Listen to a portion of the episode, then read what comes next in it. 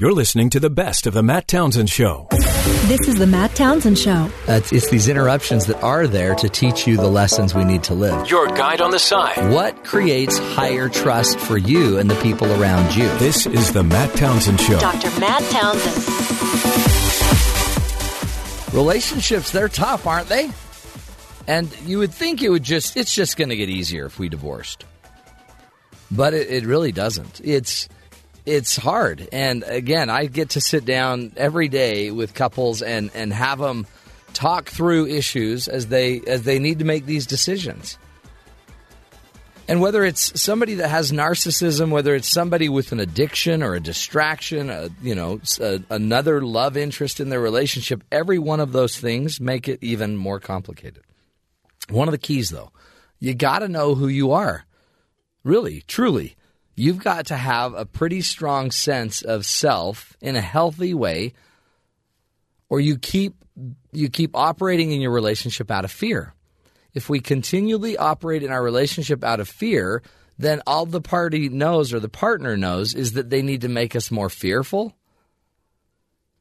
Fear isn't um, going to work, and I've noticed in some relationships, fear is could be, for example, it could be the default that that they know. For example, I had a client recently that she she has her own issues. Her issues are simply because she doesn't know what she wants. She doesn't know how to make it on her own financially. She doesn't know what she needs.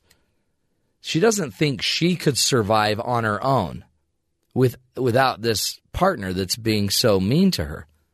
So she stays in, right? So how and but if, when she when they talk, she's always saying about how she doesn't dare say anything. She's too afraid to say something. So we give her a space to say something, and um, what what I found in in the end is she struggled. She struggled deeply because a lot of what she was afraid of is that this narcissist would just take her to task and beat her down for the next emotionally for the next year she felt fear that she would lose her children. And so, one of the things I advise, and, and I think I, it's for all of us, is when you have that moment of fear, part of it is we, we've got to actually get the right data, right? Because the data would show and information would show that if she's the mom, 95% of the time is doing 95% of the things for the children, then she should have some confidence in being the mother, that she's not going to lose her children. Even when the other person keeps saying, no, you could lose your children, you could lose your children. So, one of the things I would just suggest for all of us to do is we must become more informed in our own relationships and we must go deal with our insecurities. If your insecurity with your partner is that you can't make it financially, then right now let's start working on that. What can you do to go be stronger financially? What can you do to start making sure you're getting ahead in that area? Because your insecurities make the storyline that you're the victim very easy, right? A lot of times with a narcissist, they don't need to hurt you. They just don't might not even care about you. So you may actually stay in the pattern of not being cared for simply because you're not strong enough to go. I have seen so many times when one person in that uneven relationship is strong enough to start to understand, holy cow, I- am dealing with a I'm dealing with a narcissistic partner. And then you can start to see the pattern. And you start to get yourself strong emotionally, physically, socially, spiritually, financially, intellectually. Once you start getting strong enough, you no longer have to play the victim to the partner to your partner. So, one of my goals when I coach people is to get you strong enough to make the hard decisions that you might not normally make. And when you turn that on and you start making with power those decisions, it changes the game. Because now you're no longer going to be the victim. It doesn't mean if you're dealing with a narcissist, you're not going to have a fight on your hands, but you'll be more realistic about how the fight's going to go down. You'll be more informed about what your rights are and what you can do and what you can't do. So the key, one of the great antidotes, I think, is not to fight the narcissist or not to fight the other person as much as recognize the pattern, see what's going on, and you yourself start to get rid of your own fears. Get more educated, get more skills, get more tools, get more financial support. Go bring your family in to let them help support you and get strong enough. Because as soon as you're strong enough, then it's going to change the game. It's going to change the game. Now, it doesn't mean there's not going to be a fight because there probably will be. But it also means you'll be strong enough to handle the fight. Anyway, that's the coach's corner, folks. Strength comes in knowledge and information, not just in uh, arguing the loudest and being the strongest, right? Physically. You're listening to the best of the Matt Townsend Show. We've been talking about the pros and cons of a four day work week. I don't know. I, mean, I would love it. But again, it's happening already. More and more people are getting their own careers, they're becoming their own boss. It's a weird day and age when it comes to business. And so, one of the things I guess I would just challenge all of us to do is go. You're no longer bound to just have to choose the jobs that are out there. I mean, I I kind of invented my own job, which is now an amalgam of four jobs. But when I started, there was no such thing as coaching for marriages and relationships. It didn't exist. But I always knew I wanted to somehow work with couples and help people learn to talk. Ever since my parents divorced as a kid, I thought, I want to help people learn to talk. And I could never figure out what job that was. So some people would say, oh, that's, you know, that's a lawyer. And so I started thinking, oh, let's go to law school.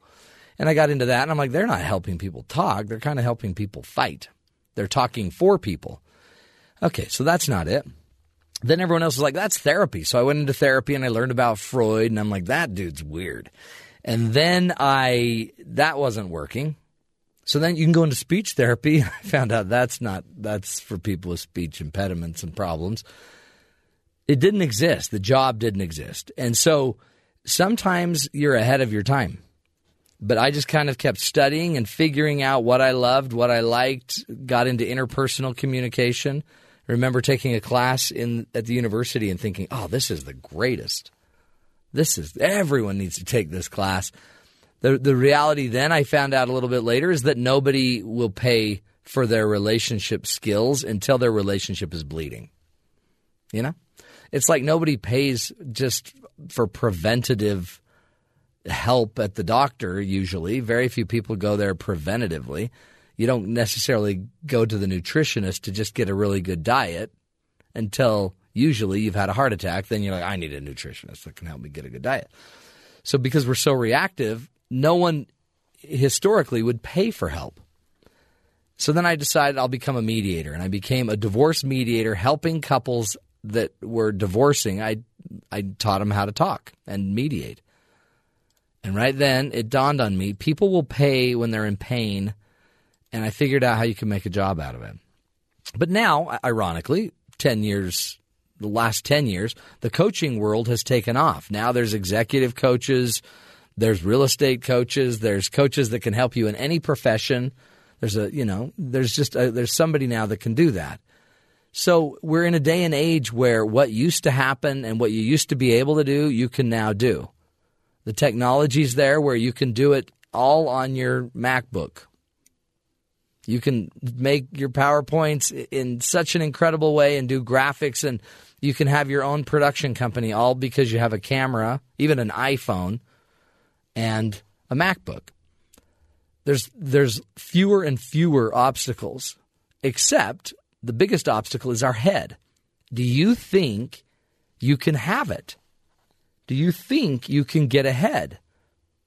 And by the way, even if you're a blue collar kind of worker versus white collar, we always seem to be thinking that this is a white collar advantage, right? If you if you're like in the executive C suite, sure you can do some of this stuff. But it's not just for the white collar. Glenn, I think you could probably you can go start your own thing. I don't have the money to start your own thing. Well, guess what? There are a ton of organizations that will help you. Go to your local community colleges, and there's business incubators at every single community college now. There's there's places where you can go in with a business idea, and the and the actual universities or community colleges will help you make your businesses and your business goals come true. They'll even give you space to rent. They'll even bring you in coaches that will coach you through stuff. And there's there's uh, there's other scholarships and other tools and grants that you can get as a female, as a minority. There's so many other opportunities. So if you have a dream to make uh, your own life yours, then let's do it. Let's do it. But don't give up and don't just roll over. And if you want more time for your family, let's do it. Honestly, we you have the ability, but you got to make it a priority. And we can't just keep drinking the Kool Aid from 30 years ago. The five day work week may not jive and may not be appropriate for the remainder of our lives. We're advancing in technology. We could easily advance in our work schedule. Let's push on our bosses a bit. I'd love to see it happening more if especially if it's going to get you some freedom and some time to go be with your family and take care of the relationships you love the most. Okay, don't give up on your dreams, folks. They're there. You're listening to the best of the Matt Townsend Show. Uh, and again, I'm a big believer that many of us need therapy, I guess, but maybe more of us just need information. We need the tools. We need education. And that's not always easy to get. Um, so, one of the things, no matter what you're doing, there are a ton of resources online to manage depression. And pretty much everywhere you go, you're going to be able to either get medicine. I mean, that's the easiest thing really nowadays to get are some meds to deal with depression. But invariably, anytime you're on the meds, you should also be taking classes, skills, so you can build the skills to manage your depression as well. I'd also talk to anybody you go to about the ability to uh, learn how to do other things so we can eventually come off medicine. Um, sometimes medicine might be a, a, pretty quick way to fix a problem quickly if it's if it's pretty serious. But I'm also a big believer. Let's let's get off the meds if we can, and if we can't, let's minimize some of the the use of the meds if we can as well. So remember, there's resources out there, but every one of us are going to be battling something. And if it's not you, it will be your spouse, or it will be your children, or it will be your son in law, or your daughter in law, or your grandchildren. We've all got to learn a little bit more about mental health. That's one of the big issues we're seeing just simply with some of the tragedies that have happened that uh, the Germanwings crash. You know, mental health is something that we have to be able to talk about, and we, we can't keep the stigma going uh, for mental health. It's it truly is in our churches, in our neighborhoods. It needs to be something we can mention and un- and understand without the judgment. I mentioned earlier that I, I had a client whose spouse just thought it was just pure weakness. You know, anybody with character can just dig down and hammer through a little depression. no, that's great until you have it, right? until you have it, until you lose your job, and then you're feeling some situational depression and you feel like a failure. So figure it out for yourself. If you also know that you have some issue going on, attention deficit, whatever, anxieties, depressions, mood disorders, please go start uh, gathering the data and the information you need. Once you're less ignorant, then we start to build a plan about it. How is how is this impacting me? How is it impacting my family? And usually you'll never find a perfect fit, right? There's not going to be this one piece of the puzzle that perfectly fits in and fixes uh, that that you know that vessel. So what we need is maybe a mix of five or six or ten different plans in order to create a customized piece. The problem is is I can't customize the piece for you. No one can because eventually you're the only one that's going to be reading your emotions. You're the one that has to figure out what you are feeling and how, how it's impacting you. So the sooner we get on this, the better. And one reason I would seriously attack uh, your mental health issues, because those are issues that are going to be handed down. Because the generations before us didn't talk about mental health as much as our current generations are we didn't know that we had a ticking time bomb inside of us. We didn't know that we had this depression. We didn't know that we had anxiety that kept us away from doing things that were social or whatever. We didn't know we had this. But you do. And if you now know it, you can actually start, I firmly believe, to educate and to inform yourself, to figure out your diet, your sleep, to figure out the whole code so that it impacts you less. Then you can teach your children how to do the same thing. This is where the traditions of the fathers can be handed down in a positive way. in a positive way. If same way, if you know you have diabetes running in the family or cancer issues, then this is where we need to hand down the skills, hand down the tools. And again, that's why we do the show to give you those ideas and the tools. So keep listening and podcast it. If you if you like today's show or any show, go grab it on a podcast, take the link and forward it on to somebody. We're on iTunes, we're on TuneIn. You can go to BYURadio.org. We're everywhere, folks. This is the Matt Townsend Show. Trying to broaden your mind as we uh, help you find the good in the world. We'll be right back. Stick with us.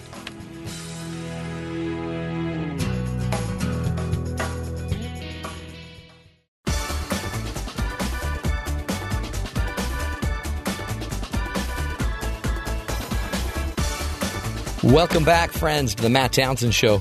You know, we live in a constantly changing world. The only constant we do have, though, is that we can always expect trials and hardships to come.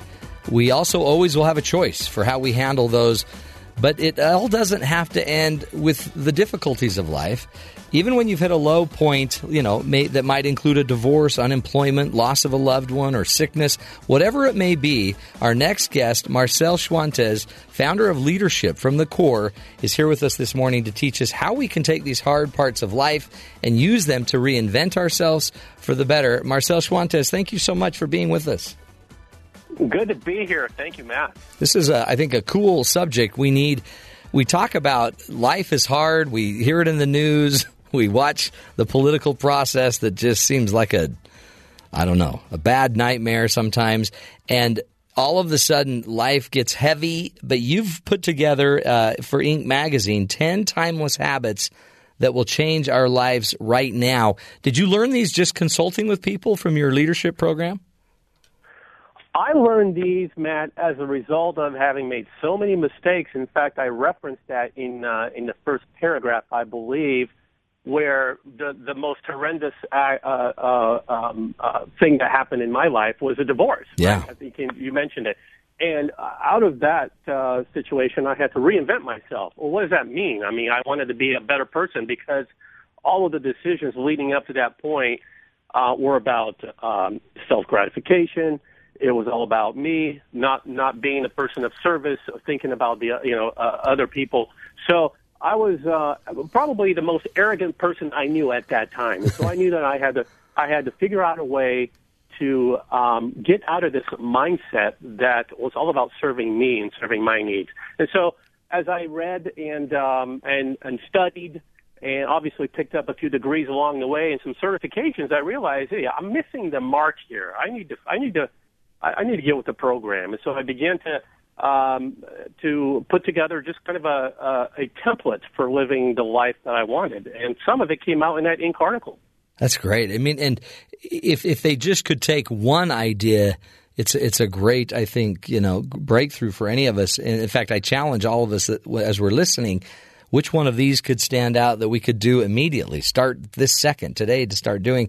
Marcel, walk us through some of your points um, sure. and, and why they matter so much. I guess the first one is we need especially I love the idea when you're down and you just are cornered and you can't you, you feel stuck. Uh, number one, choose to live in peace. Talk about that.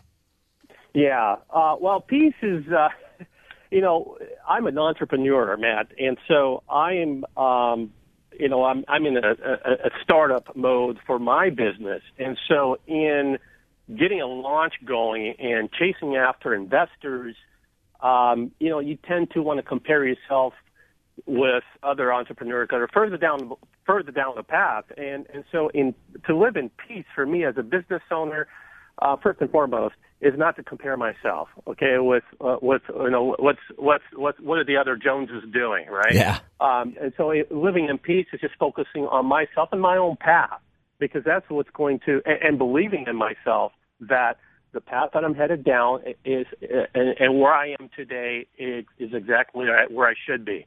Um, because once you start to compare yourself and you start to doubt your own ability, you start to doubt uh, uh, where you should be in life, and, and then that just kind of derails you from the path of peace. Right. So yeah. number one. Well, I mean, it seems like you start. It's so easy to have that comparative mentality where you're looking at the other people your age or in your industry, and you're thinking, "Ah, oh, man." why are they getting that break? I've been fighting for that break for, and you become so comparative that you can't sit in the space you've been given, the space you are. Right, right. And so in in in living in peace, it, it kind of it helps you to stick to the plan and and keep moving forward towards you know towards attaining your vision. Yeah. Another idea then I guess is trusting the process. Uh, is Yeah. that the process of life? You know, it's funny is that when when you live in peace, obviously uh, the peace allows you to trust in the process, not only of life, but whatever your current situation is. I talk about surrender as a, a word that uh, a lot of type A's don't like because it comes across as weak. Like surrender to what? I mean, come on, do, am I giving up all of a sudden? No, the surrender that I'm talking about is just kind of uh, just surrender yourself to the moment, to the outcome, and just believe in the process. What for, so for me is believe in the process that I'm exactly where I should be, and that um, you know the business is going to take off, and that uh, I'm going to uh, find you know venture capitalist um, money eventually down the line. If it, you know if that if that's what the where the process takes me, right? But the point is just to surrender to the outcome, because believe me, the opposite of that is uh, is is a lot of anxiety and a lot of stress that you don't want to take on. Oh, especially I look in your industry. I mean, everybody's fighting. They're fighting for the next buck. They're fighting for the next advantage. So, great advice, uh, I guess, in a business world. But really, I can even see in in my own personal life with my own family. You know, trusting the process of where I am and what I'm going through. Live happy is another idea you give us. Um, again, how do we how do we get happy, Marcel, when life's not handing us happiness? It's always a choice, Matt. It's always a choice. But um, I I talk about the, the the studies that have been coming out that you you choose your path, whether you uh, even when things are down and you're going kind of a you know the chips are down, you're going against the grain. Uh, if you choose to get up in the morning today and you tell yourself, today I choose to live happy, and then you create um, you create your day around uh, things, activities, um, conversations, um, whatever it is that are going to cause you to feel good about yourself. Um, so I mentioned the things in, in, in living happy. Use the tools of meditation, prayer, journaling, right? And then, of course, the, the mindfulness movement is so popular right now Right. because it it helps you to kind of stay in the moment and not worry about tomorrow, next week, a year from now, and just to kind of stay present to what your current situation is. Because sometimes uh, we tend to blow things out of proportion when it's not that bad. When you compare yourself to uh, you know to uh, um, the worst case scenario and and what uh, the things that are happening around the world, and when you focus just on okay where I am right now, you know it's it could be a, it could be a lot worse. So that comes by choice is to choose to be happy and then and then create and, and so what happens is when you choose to be happy good things start to come come back your way. So there's a uh, there's a, a return on your choice to live happy. Yeah, and, and it seems like once once you've kind of reached that level personally, you want to now take it to your relationships, and you mentioned the need to to move to have great relationships as well. Well, that uh, you know the the studies coming up. Uh, I, I reference um, the Harvard study of adult development, where they followed for 75 years. They followed um, about 724 men in the 1930s throughout the course of their lives, career, marriage, divorce, parenthood, etc. And the response from the one of the original directors of the study, who's by the way is in the 70s now himself, and he says that the only thing that really matters in life are your relationships to other people. And and when you studied about the benefits of great relationships, and I'm not talking about quantity, by the way, I'm talking about the quality of your relationships, right? It's been proven that people actually live longer, live happier. Um, those that are are nearing the age of 50 right now, if you are surrounded by a great community of friends and family that uh, you're con- well connected and you're you know you, you have a, a strong social um, network, by the time you hit 80, you're going to be um, you're going to be experiencing better health than those people that kind of are isolated or feel lonely at the age of 50. So, absolutely has tremendous benefits. So, start forming those relationships now if you're in your 40s and 50s uh, because you're going to live a long life. Yeah, wow. I mean, that's it's true. Your gut kind of tells you that the people matter, but who would have known that it would have such an impact on us? Again, we're speaking with Marcel Schwantes, who wrote an article for um, Inc.com. If you uh, just look up Marcel Schwantes and Inc.com, you'll get right to the article. We're going to take a break, come back, and continue this discussion um, and let you learn more about uh, uh, Mark's work also from Leadership from the Core and uh, some of his servant leadership program and development. We'll take a break. We'll be right back, helping you live a healthier life, folks. This is the Matt Townsend Show.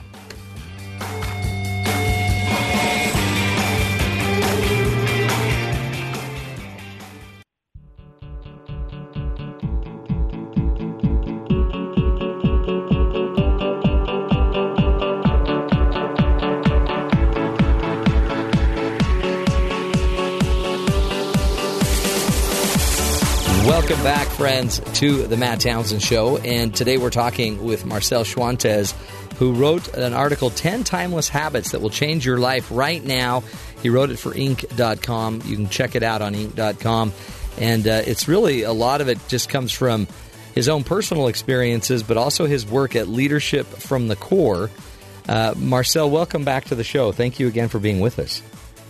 Good to be here. Thank you. One of the things you mentioned in your article um, is at some point you got to give back, and and choosing to give is something that it's one of those timeless habits that we could do right now, and it would immediately inject you know some I guess joy, happiness back in our lives.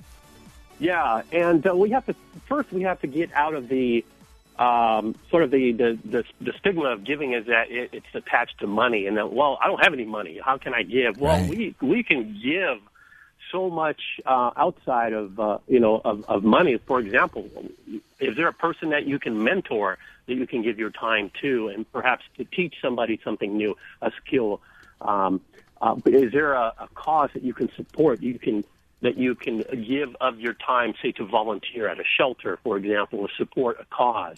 Um, and, and basically, it's, giving is to have a pay it forward mentality, right? That's Yeah. a mindset. That's a mindset that we choose to to do to get up in the morning and say, I'm going to be a giver today. In fact, um, you know, as an entrepreneur, I get to go to a lot of networking events, and uh, there's something uh, unusual about most networking events. If you've been to, you know, like a chamber of commerce, for example, people show up with their business cards, and it's more of a what, what uh, Adam Grant in his book Give and Take calls the, uh, uh, the matchers, right? You show up with your business card, you you hand your business card, and you get one back. It's, it's kind of a matching thing, right? Scratch your back, I'll scratch yours. You're expecting something in return. Well, in giving, there's another um, another uh, form of giving, and this is really profound. A guy by the name of Adam Rifkin is an entrepreneur, a serial entrepreneur out in the Silicon Valley, and he started something called the Five Minute Favor. And the Five Minute Favor also is also um, uh, documented in uh, Adam Grant's book, Give and Take. By the way, if you want to pick up a copy, but um, Five Minute Favor is basically showing up to a networking event and giving something without any expectation of return coming back at you. And so it can be, say, a, a five minute favor where you uh, connect somebody um, to somebody, you make an introduction, um, or you write a quick review of someone's book, um, you know, or just, uh, you know, or even uh, critique somebody's resume. So it's, it's it's giving a, a selfless act basically, and these five minute favors are popping up now, um, and all over the country. And what's happening is people are coming in, and and it's it's becoming so popular. And what they're finding is that those people that give, um, even without expecting anything in return, the return is going to be even higher in the long term. So they're going to experience even more success by giving without expecting anything hmm. back. Yeah, and it, it almost seems like this gets to your deeper core, the the deeper person that you are. You're deeper than your business that you're selling to you know at these at these events. Instead, let me just connect with you one on one, person to person. Yeah, that's correct. And you know, it helps to foster sort of that servant leadership mentality Yeah. that um, that we're that we're hopefully going to be touching on in a, in a few minutes here. In fact, but, um, talk yeah, get to that because that's uh, part of what I see as as I look at some of your final um, uh, points. Um, ch- Mm-hmm. Choose compassion and kindness. Choose to have faith. Choose the good Mm-hmm. fight. Make decisions full of integrity. These are these are kind of virtues, right? These are, I guess, they're not always seen as business principles per se, but these are things that you're saying will immediately drive you to some state of happiness. It's uh, that's true. In a state of happiness, whether in your personal life or uh, in your business life, Right, they you work know, there, too. Right, and and so the these as you as you as we round out here the last five, um, they're really tenets of a servant leader, somebody that puts the needs of others first. Obviously, if you're going to exercise compassion and kindness, it's not about you, right? Right. Um, and uh, in fact, I, I want to reference something that uh, I saw recently. Um, you know, Shawn Achor is the best-selling author, and he's that uh, scientist that sat down with Oprah and basically told her um, the uh, five steps to, to, to kind of train your brain to become more positive. And he told Oprah that one of the things that people do that, uh, according to his research, obviously, this is, you know, there's uh, empirical evidence here to suggest that you, you can become happier by doing this every day. And he says, express compassion and kindness. Basically, all it takes is for two minutes a day, you write a text or write an email uh, praising or thanking someone you know. And that's it. And you do it, you know, for a different person each day. And what Shawn Achor is saying, and you know, and he he says this in his wildly popular TED Talk. By the way, you can look it up. He says that people who do this become known as positive leaders with strong social connect, connections, and it's it's the the greatest predictor of long term happiness. Wow. It comes from extending that kindness, kindness, and that compassion. And hey, you can start today by doing it two minutes a day. so. Isn't that easy? great. It's, I guess, I guess that's what I love about this um, because it's the simplest solution, and and it works, and it's almost intuitive. You can think by just writing that letter, or you know, by just serving that person for a few minutes. It's it's going to make them. It's going to deepen a connection, but it will also simultaneously make your life better, more fulfilling. Yes, Richer. And tra- transfer that to the workplace, you're in a management role. Um, it works even wonders because this is how you value your employees, and in return, they're going to give you their best effort. They're going to show up with their best work. Talk about your one of the points is make decisions in full integrity. Uh, one of the things we see going on in the political race of presidency, a lot of people not trusting the two the two leaders. Um, Talk about integrity and trust, and, and and what does that do to you personally? Like, why is why is this a motivator that will immediately change me? Yeah, you know, it's uh, the the old saying is the, the integrity is uh, is doing the right thing even when nobody's looking, right? So Right. it gives you, it, it's basically acting acting in integrity uh, is acting according to your values, and and so honesty is obviously a big one for me. Honesty, authenticity, being able to show up with your with your feelings, right? If you if you um, if if you don't agree with something, you need to express that disagreement in a respectful way. But what integrity does is that you, it allows you to live in you you have a clear conscience by by walking in integrity. You're walking the talk, right? People don't people don't question your motives. Um, they know that you don't uh, uh, you're not uh, out to manipulate or or take advantage, right? And so that's what a person of integrity does. And this is especially applicable in, in a leadership role. You, you can't be a leader without integrity because leadership is all about character and influence. Yeah. So those, those things are all wrapped up in integrity. and it, it sells the message, right? And and it makes it easier if you have that integrity. People trust what you're saying more, I guess, instantly than if they have to kind of work through all of the other stuff they know about you. That's usually the case, Matt, is uh, the, the, the people that respond to the best leaders are the ones that they can trust. And integrity goes hand in hand with that. That's powerful. Um, talk a little bit more about the steward leadership and and and the concept of that. I, I we talk about that a lot in my church. About uh, you know we have a stewardship of the land of our family, and it's kind of it's a it's it's a different approach to leading. It's not so domineering.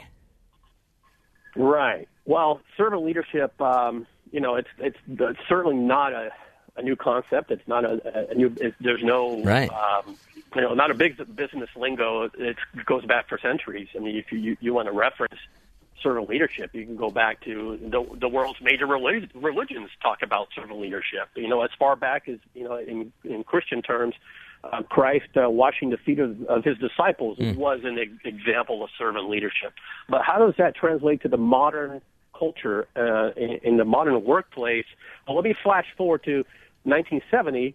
A guy by the name of Robert Greenleaf um, studied what was happening in the workplace. Uh, in his at that time, he was he was an executive for AT and T, and over the course of about 30 to 40 years, he came up with all of the behaviors that um, the best leaders had, and then wrote a book about an essay actually, and uh, and described that all of these all of these things that uh, that re- employees are responding to. Um, the the leader that was a good coach and a good mentor, um, the leader that respected you and, and encouraged you. Those were, and back, you know, this is back in the 40s, 50s, and 60s, um, translated to people that were actually serving and in serving, they they served and they led. So there's that paradox, yeah. right? But they were they served first, and then that pointed them to great leadership, and the people responded. And so he started, you know, he wrote a book, and now uh, when you, I mean, when you think about leadership as a whole, Matt, um, I don't even I, I don't even use servant leadership as a as a term because it kind of um, it's still counterintuitive and. Uh-huh you know, people question uh, the servant part, right? Yeah. That that it's it's too weak and it's you know it's doormat material, et cetera. So, but what's happening is that when you look at the tenets of servant leadership that Greenleaf researched and talked about, that's just making the case for awesome leadership today, right? Right. right. So a servant a servant leader is a great listener. Well, the best and most powerful leaders um, that get people to trust them, they are excellent leaders, right? um, the the the servant leader that uh, shares shares his or her power. You'll find that now in the best cultures where employees are engaged because they have a voice and they can ex- express their voice without without the fear of being reprimanded, right? To uh, mm-hmm. uh, to to provide input and ideas. This is what a great leader does does today. He invites in those different perspectives from a from from diverse ideas from different people, personalities, gender, whatever, right? Age, etc. I mean, we're right now millennials are now the the the, the biggest segment of of our our population is composed of, of millennials. So we have to adapt a little bit to to the millennial mindset as well, and invite them into the conversation and give them a seat at the table, right? Um, and then groom them to become future leaders as well. So that's what those are all things that that um, I would make a case to say that, that the, the best of leaders do today. And Greenleaf was talking about it 30, 40 years ago. Yeah. Isn't that, again, it's, it's so principle based that, that uh, it's, I guess it will always kind of stand the test of time. Um, talk about, as we wrap this up, I always like to ask the one thing. So if, mm. if we've talked about 10 different points plus many more, and if there's one thing that we could just do today, every one of us, simple, basic, what would you say is the one thing that would make the biggest change in your life right now? Uh, for me, I think that it, this speaks to my personal um, vision, my personal goals in life, and but, but that is to give. Um, I, you know, the giving part. Uh, yeah. The whole purpose uh, for me to establish a business is to create enough wealth to give back to pay it forward. And and and our my wife and I have this personal mission where um, we want to fight the and and help to end the sex trafficking problems that we see across the country. And I'm in I'm in Chattanooga, Tennessee, and we have a here we have a problem with that here in our own backyard. And so obviously we want to support the causes that that fight uh, uh, sex trafficking and human trafficking. And mm. so that's that that is a whole purpose for creating wealth through our different businesses and ventures is to be able to give back towards that cause. That's beautiful, and I, I love the cause as well. So uh, we'll have to get you back on, Marcel. We'll keep watching your latest uh, writings as well. And I guess is the best place for them to get a hold of you at leadershipfromthecore.com? That's it, leadershipfromthecore.com, or you can find me on Inc., like you mentioned. That's it. Marcel Schwantes, thank you so much for your great work. Keep it up. My pleasure. Thank you. Again, go check him out on Inc.com as well or leadershipfromthecore.com. There's power, folks, and little steps, simple things, and they seem sometimes just like too easy. But why aren't we doing them if they're so easy? Well, I tried it, it didn't work. I tried giving, and it just didn't work. Come on. Then give more. Eh. We'll take a break, folks. Come back to a little coach's corner. Got, we've also got to get to our hero of the day. A lot going on. This is the Matt Townsend Show. Stick with us. We'll be right back.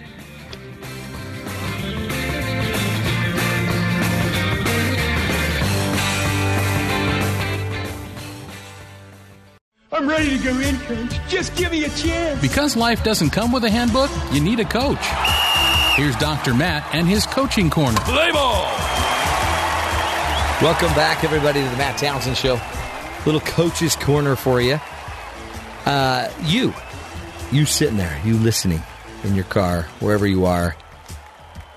What what's the one thing that you know you need to do? The one thing that has been ah oh, just chasing you. If I just, I just got to do this one thing. If, once I'm in shape, this is going to happen. Once I uh, once I'm a better dad, this is going to happen we have these ideas. We carry them with us for years. Then all of a sudden, boom. You, you can't fix certain things. A heart attack. I really should have been exercising. Blasted. It's it's a big deal, folks, and all of us are battling life. It's you know, I don't ever want you to get depressed because of we keep bringing you things you can do. You don't even need to do it, but you could do something. Just do the thing, the one thing that you know if you would just do it, it would it would have an impact. Well, I can't. I've tried to start an exercise program. You don't even need to try to start an exercise program. Just go start doing an exercise program. You don't need to build up a really intense program. You don't need to. You don't need to, you know, lose weight and start. You don't need to buy a scale. You don't need to do all that. Just whatever's on your list. I really need to call my kids, but it's so hard to call them because they make me always feel so bad. All right, so why do you keep being prompted to call your kids? I'm a big believer that uh, the answers are already in you. I don't, when I work and coach somebody, I don't need to um, to make up new things for them to do. Lao Tzu, one of my favorite quotes, is at the center of your being, you have the answer. At the center of your being, you know who you are and you know what you want. So the center of you knows. Maybe your heart knows, but your head tells you something different. Your heart tells you you just need to focus on family your head might be telling you, but I, I can't because I'll get behind in my career. Your heart might tell you, don't worry about weight, worry about health. But your head's like, I don't know, I've already gained 10 pounds and I look horrible next to Stacy, who went to high school with me. And then your, your head carries you away. Your heart already knows who you are. I call that your essence, right? The essence of who you are already knows that you're amazing, phenomenal, incredible. But then we get caught up in our ego, and our ego's like, you got to beat everybody. You got to be faster. And if you're not going to be faster, then you need to label yourself as incredibly slow with no hope. Roadkill. So our egos make us either be better than everybody or worse than everybody. Ugh. But your heart gets that, you know, you're good. Your heart gets that there's stuff you should be doing, but it also knows why you're not. It doesn't bring you peace, though. So your peace is only going to come by living in your essence. Your peace won't come long term by living in your head because you're only as good as your head is good. And your head's going to change every time the lady next to you loses a pound. You're going to need to lose a pound if that's how you measure. If you measure by wealth, then as soon as your neighbors inherit more money or earn more money or triple their income or buy a bigger house, your head says, see, you're a loser. And your ego kicks in. Meanwhile, your essence doesn't care if you're in a big house or a little house. Your essence just cares that you're connected to God, that you are connected to family, and that you're becoming better at who you are supposed to be. Basic, right? Basic. So be careful as we as we go through life. It's it's every one of us. We're chasing we're chasing the illusion. We're chasing the dream. We're chasing the stuff that's really not even what we're about, and we'll get entirely exhausted in the chase. And eventually, I'm worried that some of us will get too tired to chase anymore. But we'll find ourselves you know, climbing that ladder of success one rung at a time. We finally get to the top and we realize the ladder's against the wrong wall. Ugh, we've become something we didn't even care about becoming. So just watch it. So ask yourself this one question What is the one thing, not big, just what's the first step I need to take today? And go take that step. What is it? To become the change, a little bit of the change. We'll take a break. We'll be back next hour. More ideas, more tools, right here on BYU Radio.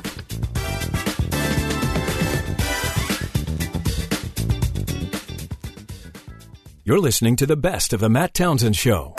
This is the Matt Townsend Show. It's, it's these interruptions that are there to teach you the lessons we need to live. Your guide on the side. What creates higher trust for you and the people around you? This is the Matt Townsend Show. Dr. Matt Townsend.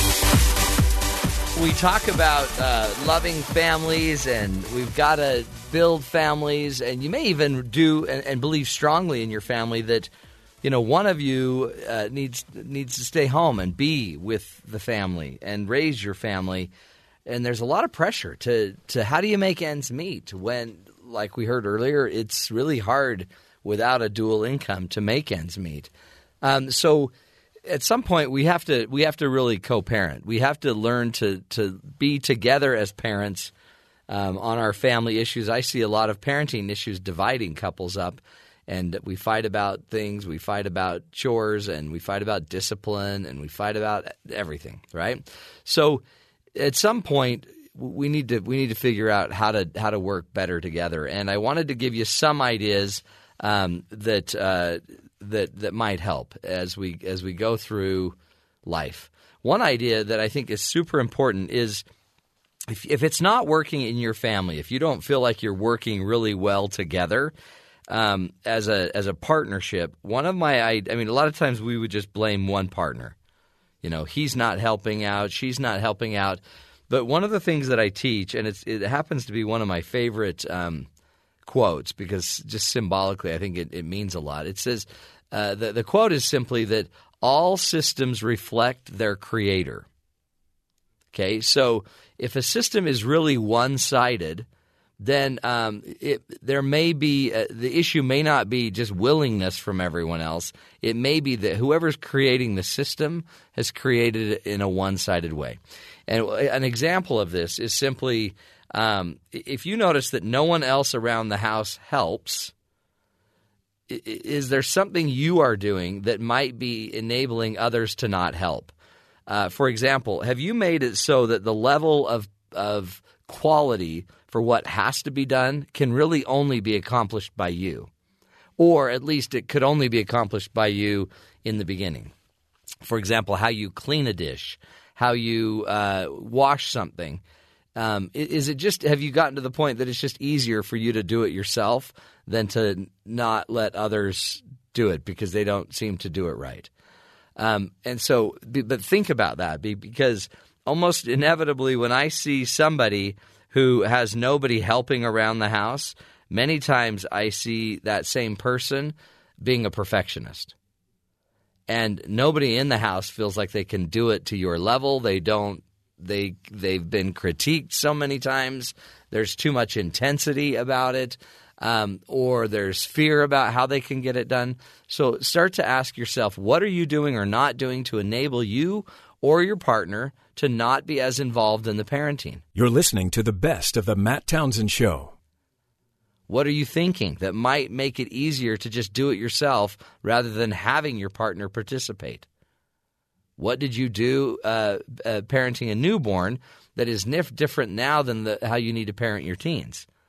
I mean, a lot of times we might hand more over to the mother of the newborn because she's feeding the baby, she's she might you know have the baby on her hip more so she ended up doing more. But when we move into teendom and older kids and toddlers and adolescents things change. And so is there a way that we we can actually make that transition do you have certain expectations that your spouse just doesn't meet? And uh, do you keep bringing those expectations up? Do you have anxiety about uh, what needs to be done how it needs to be done? One of my rules is whoever cares the most, whoever has the most, you know, energy, anxiety, frustration, issue about something, really I think should be the owner of it. If if if you have more anxiety about how something needs to be than I do, then you probably ought to own it so that you can, you know, go manage it the way you want to manage it. But what gets harder is where you have a lot of the issue or anxiety or frustration from it, and um, and you you need to get me involved. That's where we need to start having conversations. Another rule is we got to get on the same page, right? Nothing is more uh, important to co-parenting than than communicating and making that work. Where we start to have some discussions, some questions, some things we ought to be discussing is what kinds of parents do you guys really want to be, and go talk about it. What roles do you do you want to play? Do you do you want to just we? I think a lot of us just default to you know typical kind of stereotypical roles. Dad does the outside stuff, mom does the inside stuff. But I mean, you may live in a day and age where those roles don't work for your family anymore. So what do we what roles do we need to play? And what are you guys actually willing to sacrifice? You might even want to create a little ranking process where we can rank how we're doing as parents in our areas on a scale from 1 to 10. Rank how well you're both doing as the, the kind of parent you want to be sometimes when you measure it, you actually notice we're a little bit off. And then have more and more discussions about how to be and how to improve our co parenting skills. If, if we want to be better co parents, we can do it. We just have to do it uh, in a way that um, we're actually intentionally focused on it. We don't need to. We don't need more excuses. We don't need more uh, reasons to blame somebody. What we need is we need to put the co in it. You're listening to the best of the Matt Townsend Show. Here's the deal if you really want to learn, we're going to do the coaches corner here. And I'm going to give you some real things to go do other than video gaming. I mean, video gaming good for visual learning, but if you really want to learn, here's some things you ought to work on. Numero uno, you might want to find, and this is a really cool activity, go learn how you influence and use your character, right? So go out and do you, for example, just think out there in listener land, do you know what your your character strengths are? If somebody asked you, what are you really good at when it comes to your character? Do you know what you do you know what where you thrive? Do you know where you excel? Because I might spend some time I mean, video games are great, don't get me wrong, but you might also want to understand your own character, your own integrity, your own uh, hard work, your own loyalty, your own dedication, perseverance, all of these character traits that matter.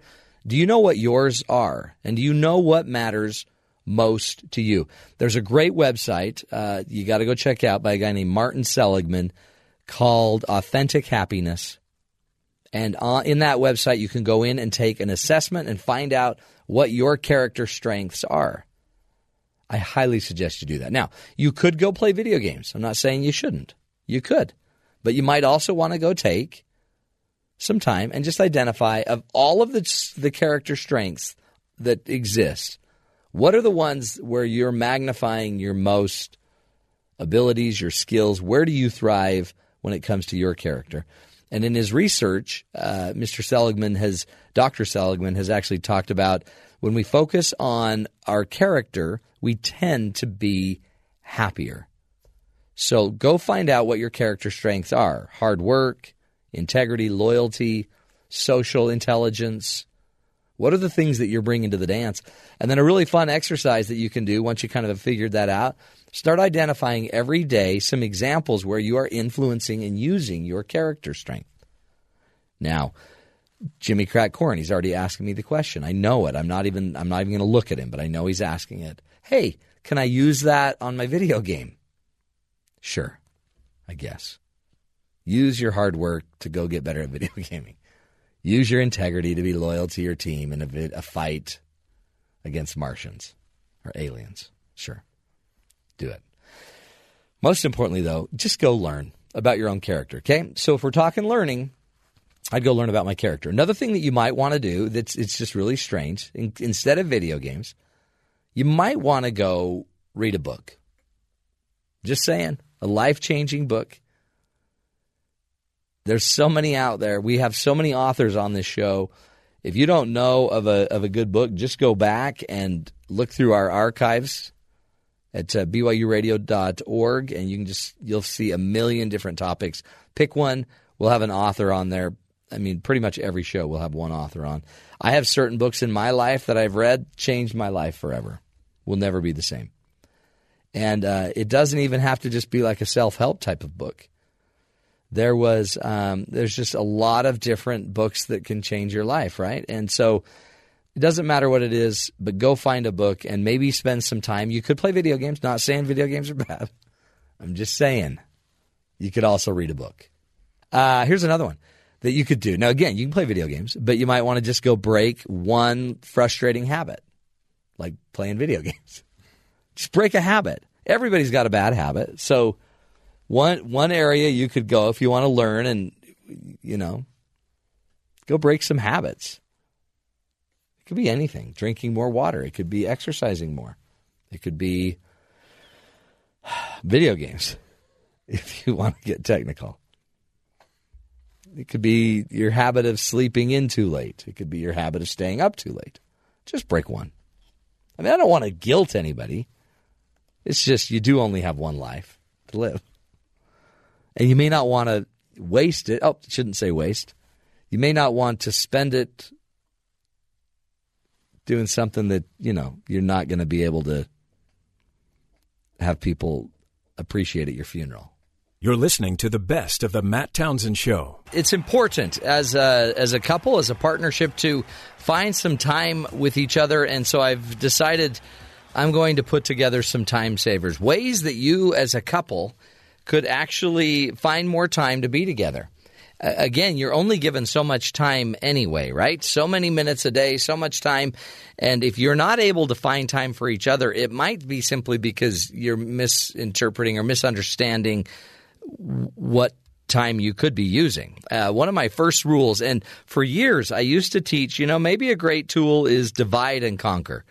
You go one way, you take the kids one way, have your wife go another way. We would divide up, but then we'd be able to quickly get through all of our tasks and then spend time together at the end of the day. Well, I've decided that was some bad advice. And I'm sorry I ever thought of it because what I have now come to understand is maybe what we ought to do is instead of dividing and conquering, what if we tried to unite and conquer? If our goal is to have time with each other, then let's quit let's quit dividing in order to then eventually sometime down the road or later in the day be able to have time together. Why don't we actually spend more time today going and doing our doing our chores, doing our activities, doing our our to-do list together? What if we could actually go run errands together as a couple? And maybe go grocery shopping and either do it together side by side or actually um, break off and have one of us run and get you know the bread and one go get the milk and we meet back and but let's do it together. And then we get in the car and we can talk and we use the time together throughout the day. Sure it might take you a little bit more time but you would also finally have the time together. Instead of just hoping that uh, somehow you're going to find time at the end of a day. Another little uh, tool I might suggest is that you use some productivity apps.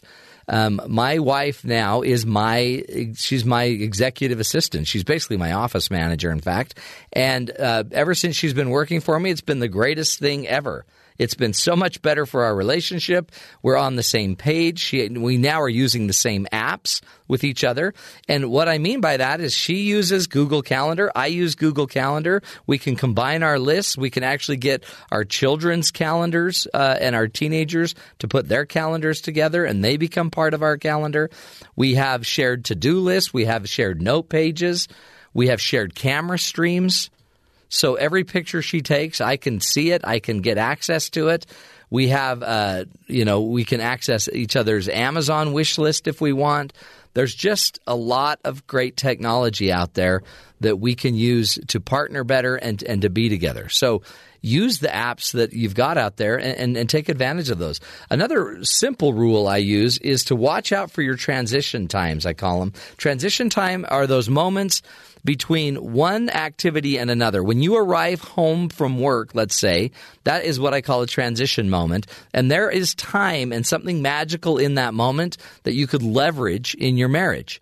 Um, after dinner, before we start cleaning up the dinner, there is a magical moment there of transition where if you would just hang on five or 10 more minutes, you might be able to have a great conversation there. When you go to bed, uh, that's a transition time, going you know from whatever watching a show to going to bed. That time of transition is a wonderful moment where you might be able to pick up some time to spend uh, and actually connect with your spouse. So look through your day and try to identify these moments of transition and see if you can stretch more time out of those.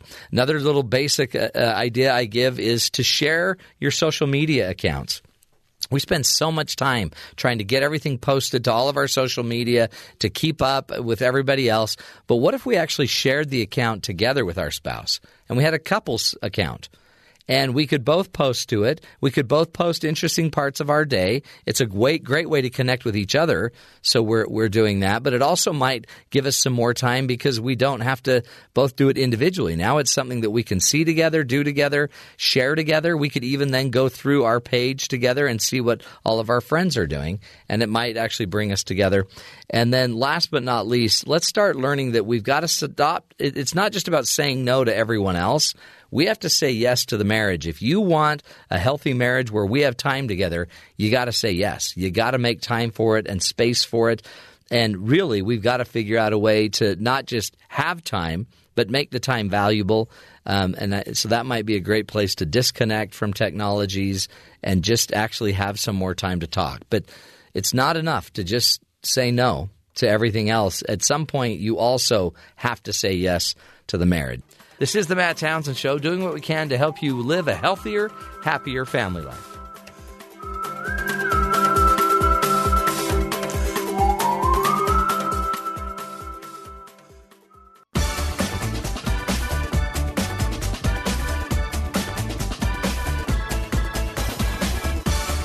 In a highly unscientific poll, 27 of uh, female colleagues at the Washington Post reported putting on an average of five products on their face in the morning and keeping two additional pair of shoes at their desk.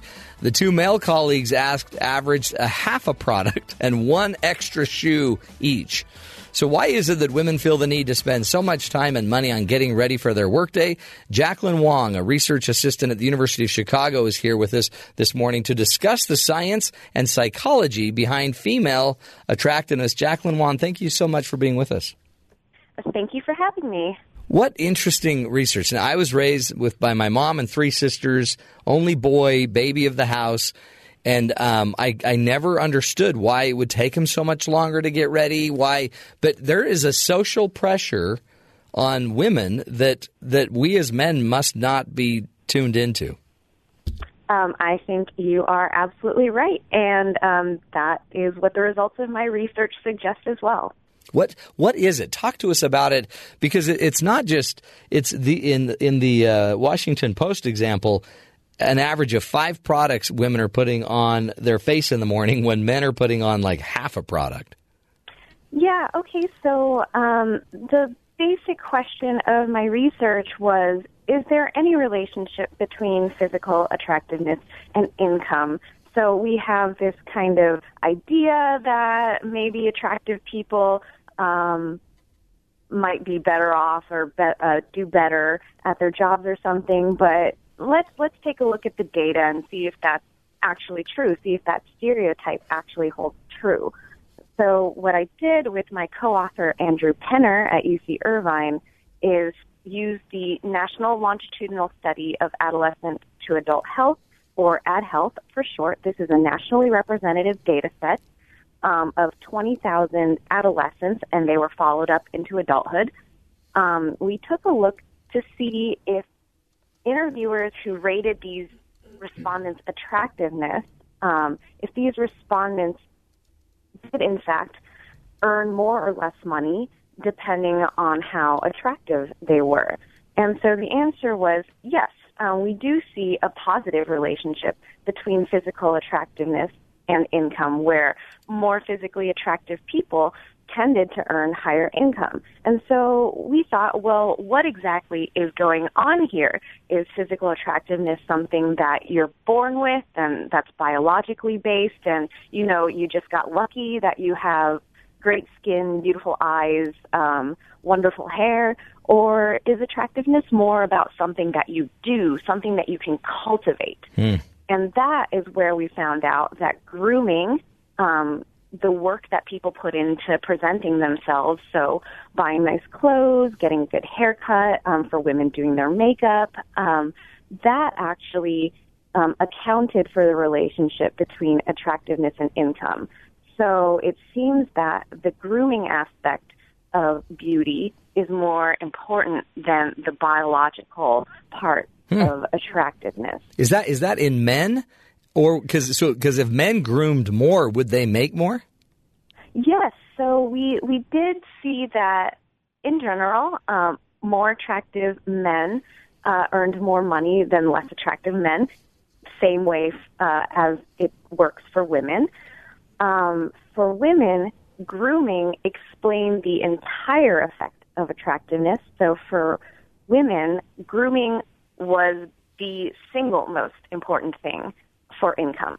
For men, grooming was a little bit important. So yes, men who are better groomed tend to do uh, better than men who are not well groomed, but there's still some kind of effect of being born physically attractive for men that uh, we couldn't explain just by accounting for how well groomed they were. So there's something about being born um, very handsome for men, whereas that we didn't see for women at all. For women, it was all about how much work do you put into buying the right clothes and making sure that your skin is glowing um, by using the right products. Wow, because it's it, it almost seems counterintuitive too. Because um, I mean, it makes sense, except if a woman is paying five, is buying five more products than a man. Just to break, I guess, uh, really to to be seen as more attractive, then um, that's just facial products. That that costs a lot of money. It costs five times more for the woman to actually get paid equally. I mean, you could say that. We didn't do that calculation exactly, but you have to remember that women get paid less than men Right. do on average. Um, and if they're going out and spending money on these shoes and beauty products and spending time um, doing all of this work, uh, you can see how you can see how um, our notions of beauty as a culture uh, really play into some gender inequality in our society. That's so true. Talk about um, is this how does this come to be? I mean, I guess it shows how intuitive women are to know that there's a connection of the looks to the pay. Um, if they're buying into that, I guess some of it's socialization. Talk about what what drives them to do it. Okay, so um, I wasn't able to do this uh, exact. Uh, I wasn't ex- able to explore this exact question in my own research, but I've read a lot of other people's research that suggests that attractive people tend to do better in the social world, whether or not whether we're talking about income or schooling or um, you know just general interactions, because there is this bias that social psychologists have uncovered called um, the what is beautiful is good bias. So we tend to assume as humans that attractive people are good people, they're nice people, they're friendly people, they are competent people. So we tend to treat um, attractive people a little bit better than less attractive people. So um, if women have this intuition, um, and I think you're right, it is socialized. Yeah. Um, we don't, we, we're not born Yeah, right. knowing how to put makeup on. We, you learn it. Um, um, if there is that intuition, then then understanding that being able to groom yourself so that you are more physically attractive in order to have more income might be, you know, advantageous to you as an individual. Man, you know, it's this is it's. I guess it's kind of a. It's just survival, really. We we know we need to look the part, play the part, act the part, even if we don't know the part. And is it is some of this that we want more attractive people around us? Is that why we kind of buy into the halo effect of this? Um, I think some of it might be that yes. Um, what what my co-author and I talk about in this paper is uh, maybe something um, a little more a little more negative uh, in in a worldview. We we interpret this finding as this is one of the mechanisms through which we control women's behavior. So it's a it's a subtle thing, um, and it's not you know completely coercive and aggressive and violent. But it's it's one of the things that we have in place as a society that directs women to do to engage in certain behaviors much more so than men are called to engage in these behaviors. Yeah, is it do do women apply the same standard to women as men applied to women about their attractiveness? Um, yes. So, in general, um, social psychologists have found that most people um, across genders, even across cultures, um, can agree whether or not someone is physically attractive or not. So, if I were to show you a picture of a random person and have you rate how physically attractive you found the person, and then you were to show the same picture to me and to you know ten other people, on average, we would all pretty much agree whether or not this person was attractive, regardless of your taste, my specific taste, um, different cultures. Generally, people look for the same cues when looking at attractiveness. And the, so attractiveness, some of the benefits are increased income, right? Increased, I guess, higher ability. What are what are some other advantages that you found in the research? Yeah, so um, some other advantages include um, people are people are considered more friendly uh, if they are attractive, and you can imagine how that would be an advantage. People are more willing to help you if they think you're more friendly. Um, people are more willing to talk to you and give you opportunities if they think you're more friendly. Um, attractive children uh, are treated better by their teachers and their peers at school, and you can kind of see how attractiveness can be an asset throughout the life course, starting at young ages. Yeah. Um, Yeah, you start. I mean, if you're a beautiful child and everybody's uh, more drawn to you, more attracted to you, being nicer to you, always giving you the benefit of the doubt. Yeah, you could. It seems like that, that you've just created an egomaniac supermodel. Perhaps. Um, so right. So so we also see a correlation between attractiveness and confidence and um, outgoingness, and and these are other traits that we value in particularly American society. Um, so you've got the look, then you've got the personality to go with it. Um, this is just accumulating advantage over the life course. Where this is so this then says that women subconsciously, I guess, or even consciously, they know they need to look good, s- smell good, shine appropriately. Um, they need to, so they spend more time in the morning. Is it? It's got to be eh, frustrating anybody that's conscious or conscientiously doing this. What's what's going through their mind? Do do they connect it to kind of this this hierarchy of men holding them down. Um, what do they feel going through this? Um, so I won't be able to speak for every single woman, but I've seen research suggesting that, hey, there are some people who see the system in play and they say, fine, I know how to play this game. I know the rules. Let's go for it and, you know, get some benefit from it.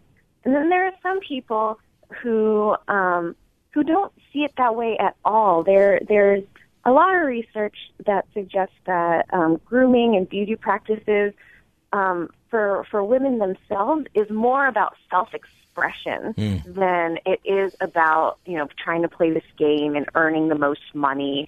Um, it's about feeling good in their own skin, and you know, um, for me personally, I can see both things working at the same time. It's not either or, it, it's a little bit of both and. So if I was a woman who really, really liked getting my hair cut because it makes me feel really powerful and really confident, but at the same time I'm getting rewarded for that, well, you know, that's the world that we live in. Um, if if I were an employer, I would want to be a little bit more cognizant of of how this type of beauty based inequality might play out in my workplace. Um, I mean, so, so I think it's never it's ahead. never even supposed to be incorporated in the process, and yet subconsciously we're we're evaluating it all the time. Right, absolutely, absolutely. So I think one of the um, one of the pitfalls is that people don't recognize that they have this unconscious bias towards favoring attractive people. So one of the recommendations that I would make to supervisors or managers, um, people who are in charge in workplaces, is trying to come up with evaluations for their employees that takes some of that physical attractiveness bias away. So if you're trying to evaluate someone's work, maybe have them turn it in and have blind reviewers um, take a look at this work. Um, or even just having um, a manager be trained to slow down and ask themselves, how much of my rating of this employee is influenced by how I perceive the person physically as opposed to how I perceive the person as a worker, full stop. because we talk about it and we've had people on the show that you know your first impression your first impression. You get one chance for a good first impression. And it, it almost pays, plays into that mindset that i mean of course they're going to dress up and look good and smell good and, and just be shining and perfect when they come in for their job interview they're just mm-hmm. doing that because it's a first impression but really it, it could be the deal breaker or the deal maker Right. Right. So there there is one theory called the signaling theory that suggests that well, people who put in more effort into being well groomed, so the the guy who went out and tailored his suit rather than pulling something off the off the rack that doesn't fit quite right. Um, the woman who went out of her way to get her hair colored um, before this important job interview. The signaling theory suggests that these people are actually trying to convey their value as a worker because they are paying attention to detail, they're willing to put in the effort, and that physical attractiveness really is something that we should pay attention to um, in the workplace. Uh, As far as worker quality goes, but Yeah. you know that's that's one theory. There are many others. Wow, it's interesting. It really is. It's opening up uh, my mind into how subtle our choices really are, and we don't think so many of them through. We're speaking with Jaclyn Wong, and she is a research assistant on the National Social Life Health and Aging Project, a nationally representative study of older Americans, and a research assistant at the University of Chicago Harris School of Public Policy Center for Survey Research. We'll come back, continue the discussion about the real reason why so many women have to spend so much time getting ready every day. They got to get all their products on because it, it helps. It helps make a living. It helps make more money. It helps keep them in the game. Stick with us, folks. This is the Matt Townsend Show. We'll be right back.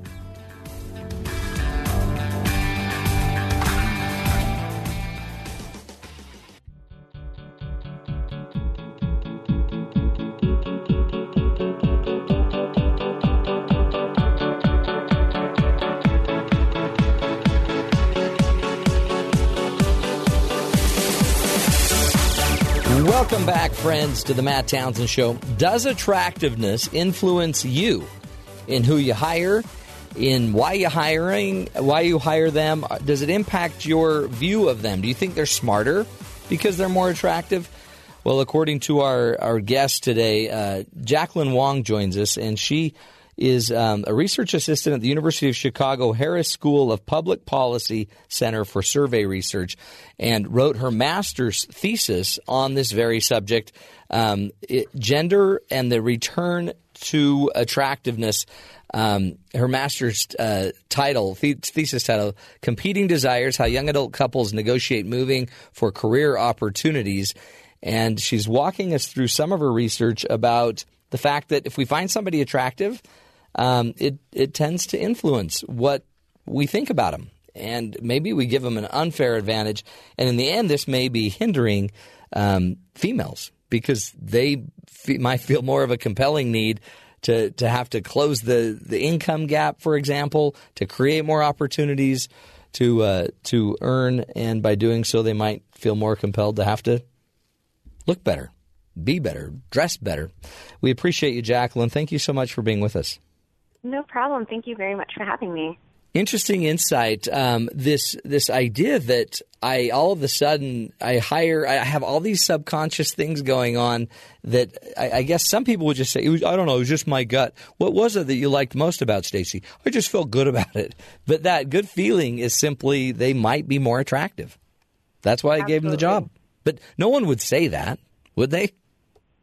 I don't think anyone would say that, and I I think that you know we just we don't really recognize that, and that's okay. That doesn't make you right. a bad person. Um, it's it's just something that goes on in your brain without us really consciously knowing it. Um, and I think that my research shows that we need to be a little bit more thoughtful mm. about how we perceive people. I totally agree, and um, does does this go by ethnicity? Are are certain? I mean, is there a is there a universal standard of attractiveness that I would see across every every ethnic group, or are some ethnic groups less attractive to me? How does that impact? Because because that I guess could also be part of our bias.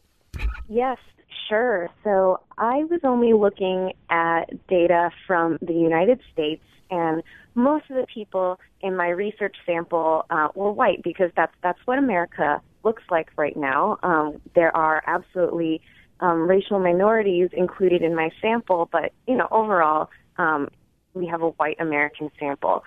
Um, social psychology research suggests that there is some kind of universal, uh, some type of universal criteria for attractiveness. Things like facial symmetry, hmm. um, youth, and um, I think I think those might be two of the most important things that cut across different cultures. But um, when you get down to grooming, grooming is really different across cultures, right? Right. So, you know, in America, we might have the idea that women with long hair versus short hair might be more attractive, or men with short hair rather than long hair are attractive. Um, but in other cultures, it could be something completely different. Hmm. Um, so the the question about attractiveness and race or ethnicity um, I do think that that plays into whether or not we perceive someone as physically attractive. So I haven't looked at that specific research question um, in this particular paper. It is something that I am continuing to explore mm. uh, in my research. Um, I've I've looked at some very preliminary um, some very preliminary analyses looking at skin tone and physical attractiveness. So hmm. there, there's a little bit of evidence that I'm not 100% sure of yet because this is still kind of in, in an exploratory state um, where lighter skin tone is associated with higher attractiveness. So basically, people are rating light, lighter skinned people as more attractive. Hmm. But Yeah. you know, I I do think that there there has to be a little bit more work going into it to see exactly what's going on with skin color, attractiveness, race. It it gets complicated. You bet. We, you've already taught us that. So one thing we have to become to to understand this is you don't have to. It's subconscious a lot of this, but we can increase our awareness about it. We can make an effort to make sure that we're not just doing this based on looks. We're not hiring people. We're not paying people more based on looks and and attractiveness. Um, what else can we do, just as society, as as somebody that's about to hire someone, let's say, or what can I what can I do for my family, my daughters, my wife, so that they don't feel a compelling need to have to, you know, be putting makeup on five times more than you know, and and, and doing more grooming five times more than men. Yeah, so I think that, you know, I want to absolutely reiterate that managers and supervisors and people who are in positions of power need to take that time to really step back and ask themselves, am I judging this person based on physical attractiveness or am I really judging this person based on their skill? And I want to add to that that they need to be especially aware of this if they're rating women because remember it mm. was women where this effect was very present um, so so there's that um, maybe workplaces can step towards more objective types of employee evaluations so for example if you are um, if you are in a field that does a lot of writing, um, maybe this person should submit a writing sample and they shouldn't show up to right. the evaluation so that their their looks can't affect uh, how their writing sample is being rated.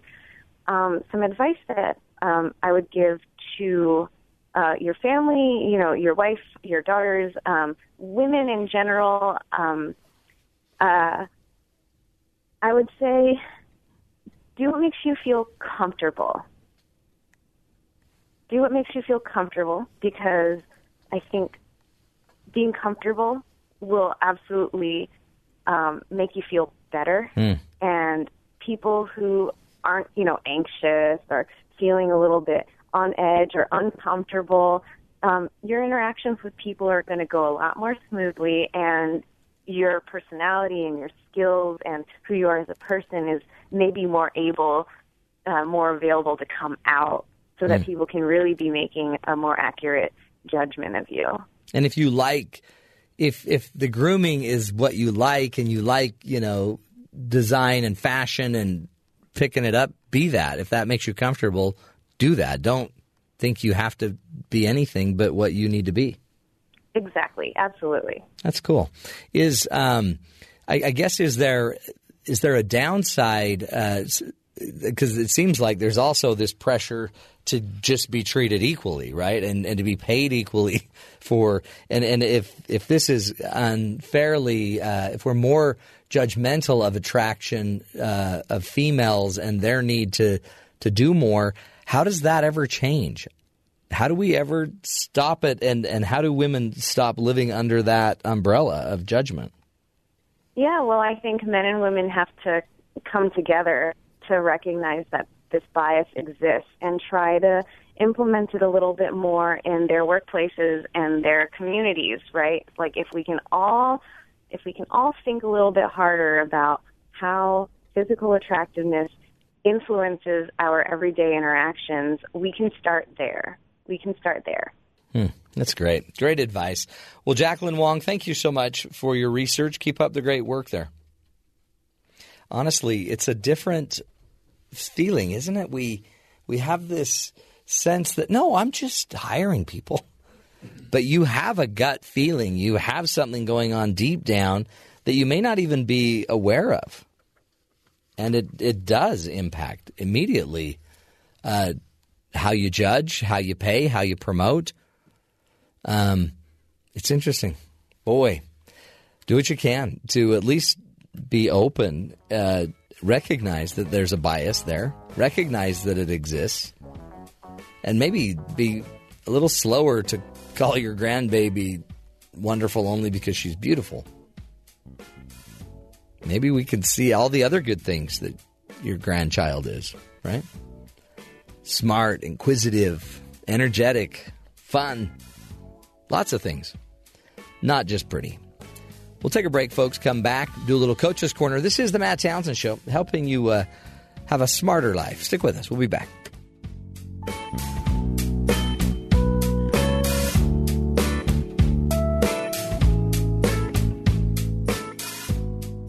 You're listening to the best of the Matt Townsend Show. Welcome back, friends, to the Matt Townsend Show. You know, that's why you can't, you got to be careful judging people and judging because we're quietly, subconsciously doing it all the time. Like when you when we hired you, I thought this guy can groom. Really? Yeah. You thought of my grooming habits as I sat Well, there? Don and I talked about it for hours. Wow. He seems to groom very well. Wow. He cleans himself up. He took a shower before he came in. He was wearing, I don't remember what you were wearing. You got into the, the Were you one. wearing a suit? no, I was wearing a leather jacket. Oh, that's right. I thought it looked more impressive. I maybe thought you looked intimidating. totally hip. Yeah. Yeah. That was nice. Yeah. My wife said it looked dressy without looking Yeah. too dressy. And but the slicked hair, the greased back Fonzie hair, that that was the deal breaker. That's what said okay. Hey, um, Florence Henderson passed away. she did. My mother, week. she, I was a latchkey child. She raised me. I was the seventh Brady. You were? Yeah. Talk Wasn't, about it. wasn't it that little cousin kid that came and lived with him for Oh, a while? right. Whatever his name was with the glasses and the floppy hair? Yeah, was it Oliver? What yeah, Oliver. It was Oliver. Wow, we watched too many of those shows. Yeah, those were the good days. yeah, I was okay. So I was the eighth child. Okay. Wasn't that the dog? Bandit or whatever his name was? Yeah. Was it Bandit? Okay. Or was that Johnny Let's just say I was one of their children. Okay. No number. What? uh So I found 10 pieces of sage advice from Florence Henderson, Okay. either as Mrs. Brady or as Florence Henderson. Right. The first one is you shouldn't put down a loser, Cindy, because you might be a loser one day yourself. Just remember that. It's a great point. That's a great point. it could come back to haunt you. Can't you see her saying that, like on in the girls' bedroom? Yeah. Or another one is you better wear something else or you're going to get arrested. Ah, there you go. From the Brady that- Bunch. Was that to one of the girls or one of the guys? Not sure. It doesn't Okay. say. Um, it takes a lot of courage to be happy, but I've got courage, so I think I'll be happy again. She said that the day after her husband died, back oh. in 2012. Oh. Wow. Okay. That's a good lesson. She chose to be happy. No problem was ever solved by crawling into a hole. Greg. It's on the Brady Bunch. Yeah, pick the kid. I had four children, and my youngest, when we started, was like, oh gosh, two or a little less. And sometimes my kids would say to me, you know, how come you don't scream at those kids on TV like you do at us? that was in an NPR interview in 2014. That's so true. I think she also said, uh, never date your co stars. Oops. Ooh. That was a rumor. You just brought up the third rail of the Brady Bunch. Uh, number eight, you mustn't let the boys upset you. Okay, that I'm going with Jan. Could be. Okay. A lot of women say to me, you know, I really hated you because my kids wanted you to be their mother. That Yeah, was that's true. 2010. Yeah. Don't play ball in the house. Uh, that's going to be Bobby and Or the football episode with yeah, Greg. Jan breaking her nose. But she broke it outside. I thought Was that in the fake patio with the, fake patio right off of the dining room door. Those are good. See, she's a great woman. Yeah. Great mom. May she rest in peace. She's up there with Mike Brady right now. Mike's friends. That's cool. Oh, I love the Brady Bunch. I don't know why. It was just very comforting. Yeah, I watched quite a bit of that show. That's a, that was a sign of a because it was a blended family, Mm-hmm. which is hard to do. And then Flora, what was her name? Not Florent. Uh, who was the Alice. Alice. and Sam? I always found that strange. Sam the Butcher. Sam kept like going back to the you know the maid quarters. Sam's a tease. Sam's a butcher, and those butchers, nobody can be a tease like a butcher. Right. Always like, hey, so do you want do you want me to bring you some ground beef? sure, Sam. Oh, those were the days. Mm, life was so much easier. A paneled, wood paneled station wagon or whatever. It was nice. Now we've got all these other problems we got to deal with. The interweb. We'll take a break, folks. Helping you live healthier lives. Stick with us.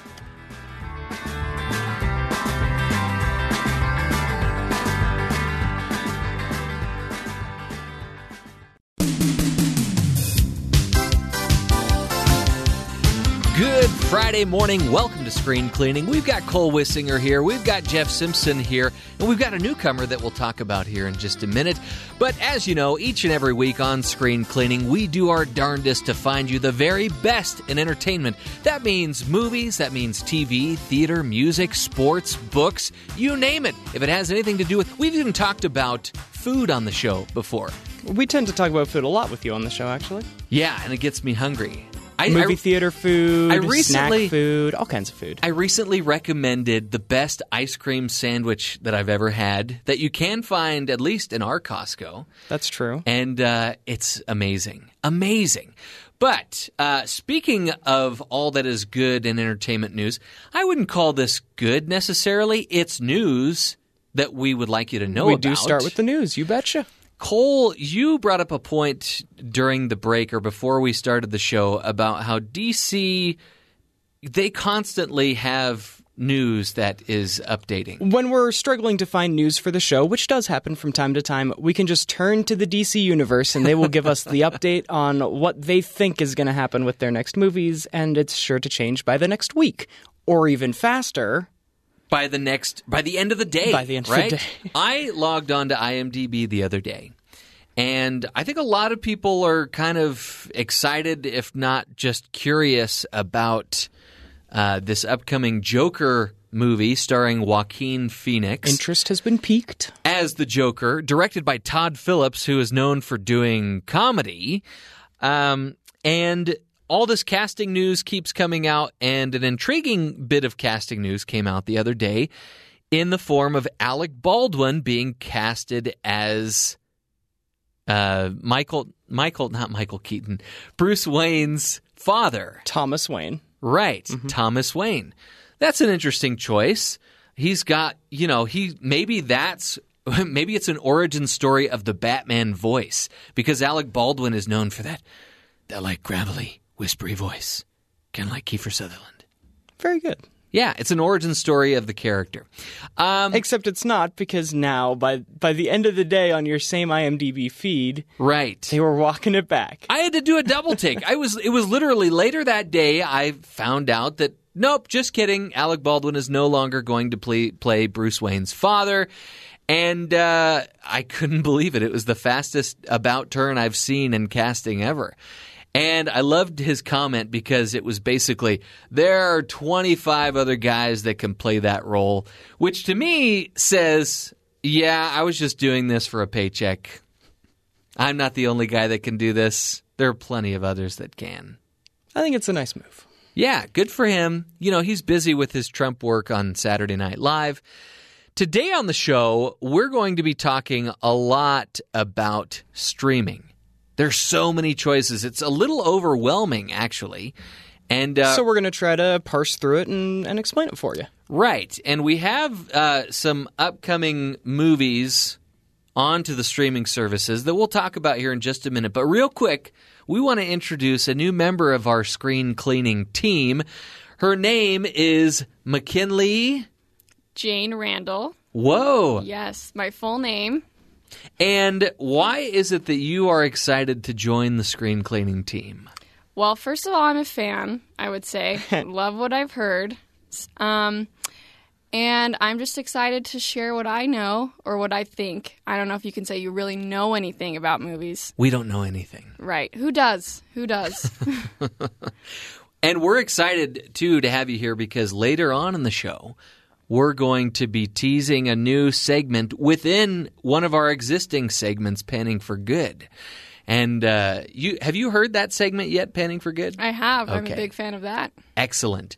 So, as promised, Cole and I want to give you a taste of what's coming up on Netflix and Amazon in the month of September, or something that's coming out today. I'm going to mention that as well. Cole, why don't you start with Netflix? All right. So as as we will talk about even later, a lot of these movies and television shows come and go. So this month on Netflix, some highlights that we would recommend might be Groundhog Day, Love it. Perfect which is movie. good timing. Uh, we're in the month of August, September ish, um, and it's a movie about February the second. So of course it's coming out now. There are very few movies I would consider perfect, but that's probably Groundhog one Day of them. is great. Um, uh, one of my personal favorites, Emperor's New Groove. My favorite Disney movie is coming to Netflix. Love it. I compare that one to The Jungle Book because it's all about just good fun. You don't have to worry too much about the plot. You just sit back and relax and laugh. No romantic entanglements either Right. in Disney. Yeah. I like that.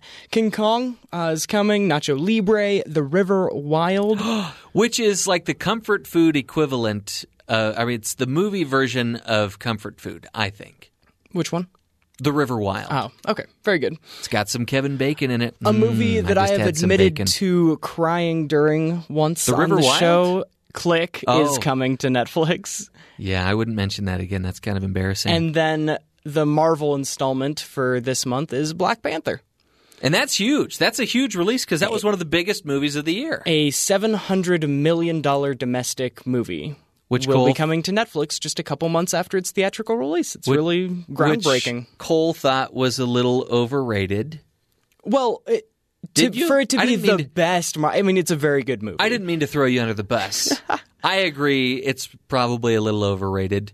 Um, yeah. I'm glad that it made a ton of money, though. It's, It's Marvel. not- of course, it makes money. Right, but it's not necessarily one that I want to watch over and over and over again. I watched it twice and I thought, you know, it's probably good. I'll watch it again when it comes to Netflix. Well, good for you, Cole.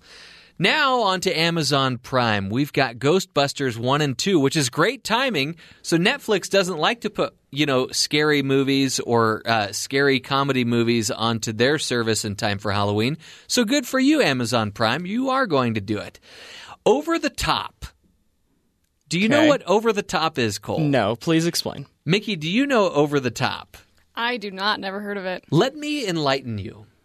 This is a film that I believe has been uh, part of the RiffTrax library. It Okay. stars Sylvester Stallone, and it's a movie about an arm wrestling competition. But it's not only that, it's so much more because Sylvester Stallone is in a custody battle with his kid's grandfather over who gets to keep the kid. The grandfather is played by the, the late and great Robert Loggia.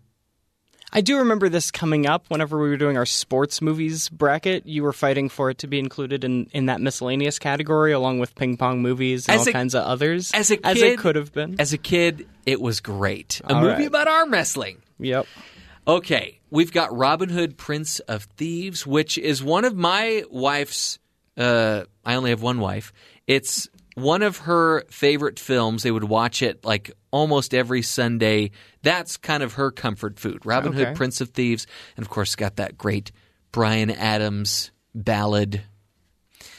Cole is not a fan, apparently. It's like my fourth favorite Robin Hood movie, maybe. Sleepless in Seattle, which I know a lot of people love, and it is. I love the banter. It's directed by Rob Reiner, or is it?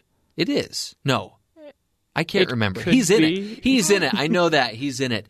Um, if you watch it again, though, it's kind of creepy because Meg Ryan is essentially stalking Tom Hanks's character. It's really creepy. I actually may prefer You've Got Mail. I think I do too. You do too? Yeah. My my all time favorite When Harry Met Sally. Still Oh, Meg yeah. Ryan, but Yeah. still like Sleepless in Seattle. That one is directed by Rob Reiner. I know that. And then uh, before we go to break, we want to mention the release of Jack Ryan, or I'm, s- I'm sorry, Tom Clancy's Jack Ryan. To differentiate from the many other iterations of Jack Ryan that we've and seen. it is premiering Speaking of today. Alec Baldwin, even from Hunt for Red October, things like that. this this show they've teased this show for like three years and it's finally out today starring john krasinski who is having just a huge huge year. He this things have been i mean hollywood and audiences have been good to john krasinski this year and i can only imagine it's going to get better from here. Got something to watch over the weekend. it's already renewed for a second season so there you go. It better be good Anyway, speaking of streaming, when we return, we realize we've only given you a small taste of what's available on these streaming services. There are thousands of other choices to make. And, uh, you know, maybe it's too difficult to choose all of them, so you might have to choose just one. We're going to try to do just that when we return on Screen Cleaning.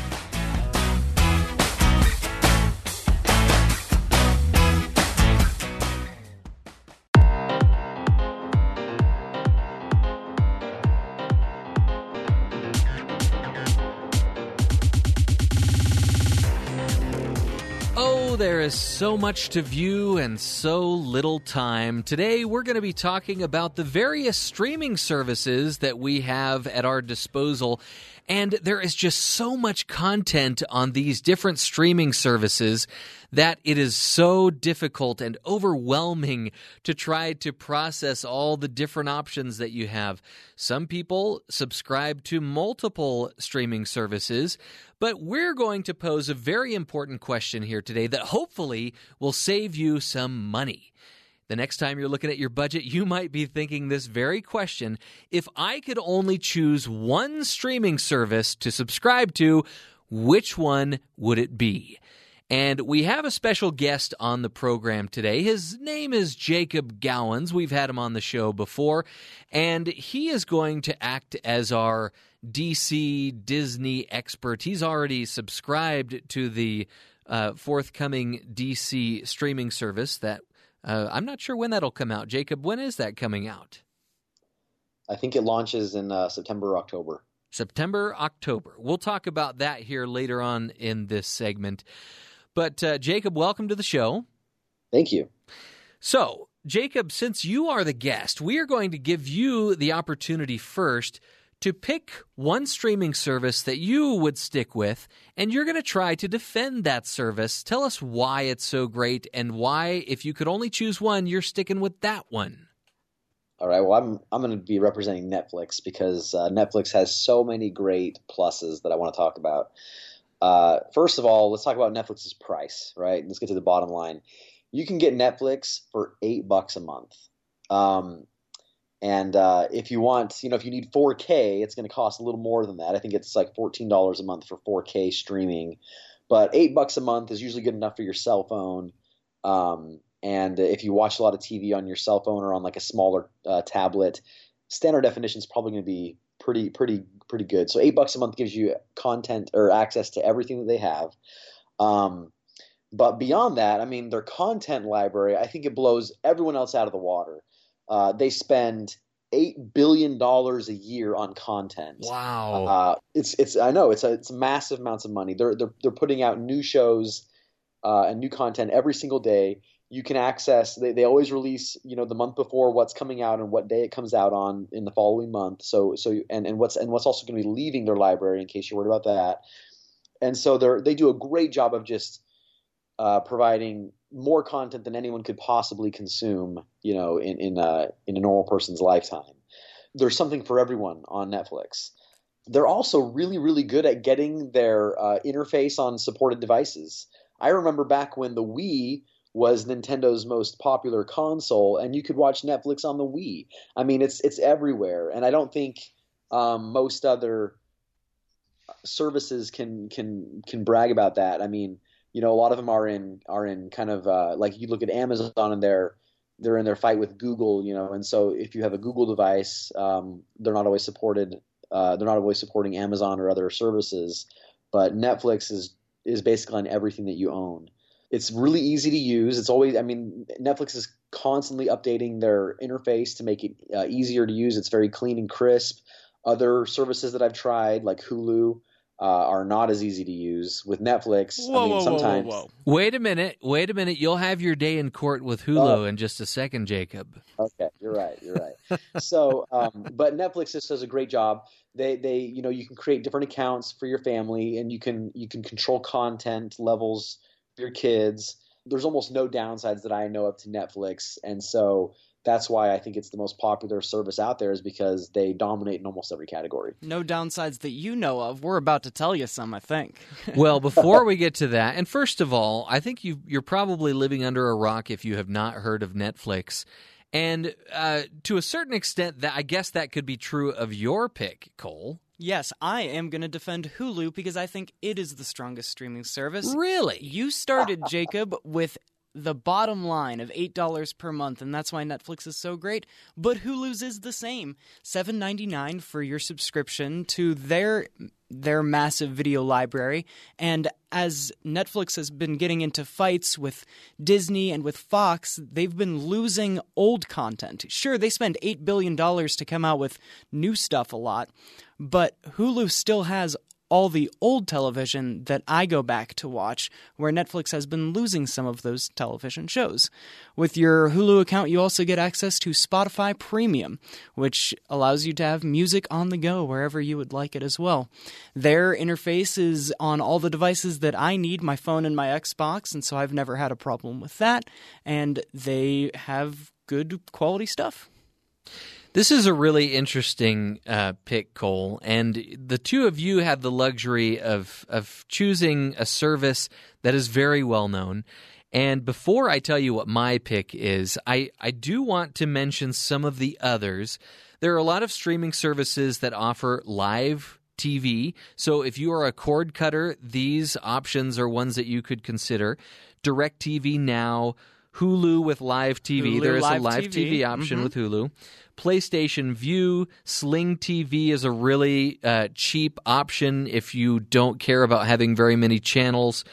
Uh, then there are also the services that that you've already talked about, gentlemen, that focus primarily on original content, and that's Amazon Prime, CBS All Access, Hulu, Netflix. You all you both mentioned a couple of others we don't really we won't really spend too much time talking about, like HBO Now. Um, but I'm actually going to choose a streaming service that focuses on live TV. Now, they do have some original programming, um, but I am going to choose YouTube TV. If I had to get rid of my Netflix, if I had to get rid of my Amazon Prime, which, by the way, I'm probably going to do next year, I would choose YouTube TV. Now, let me tell you why. I feel like with all of of all of the live TV options, this one has the best selection of channels in the programming or in the in the package.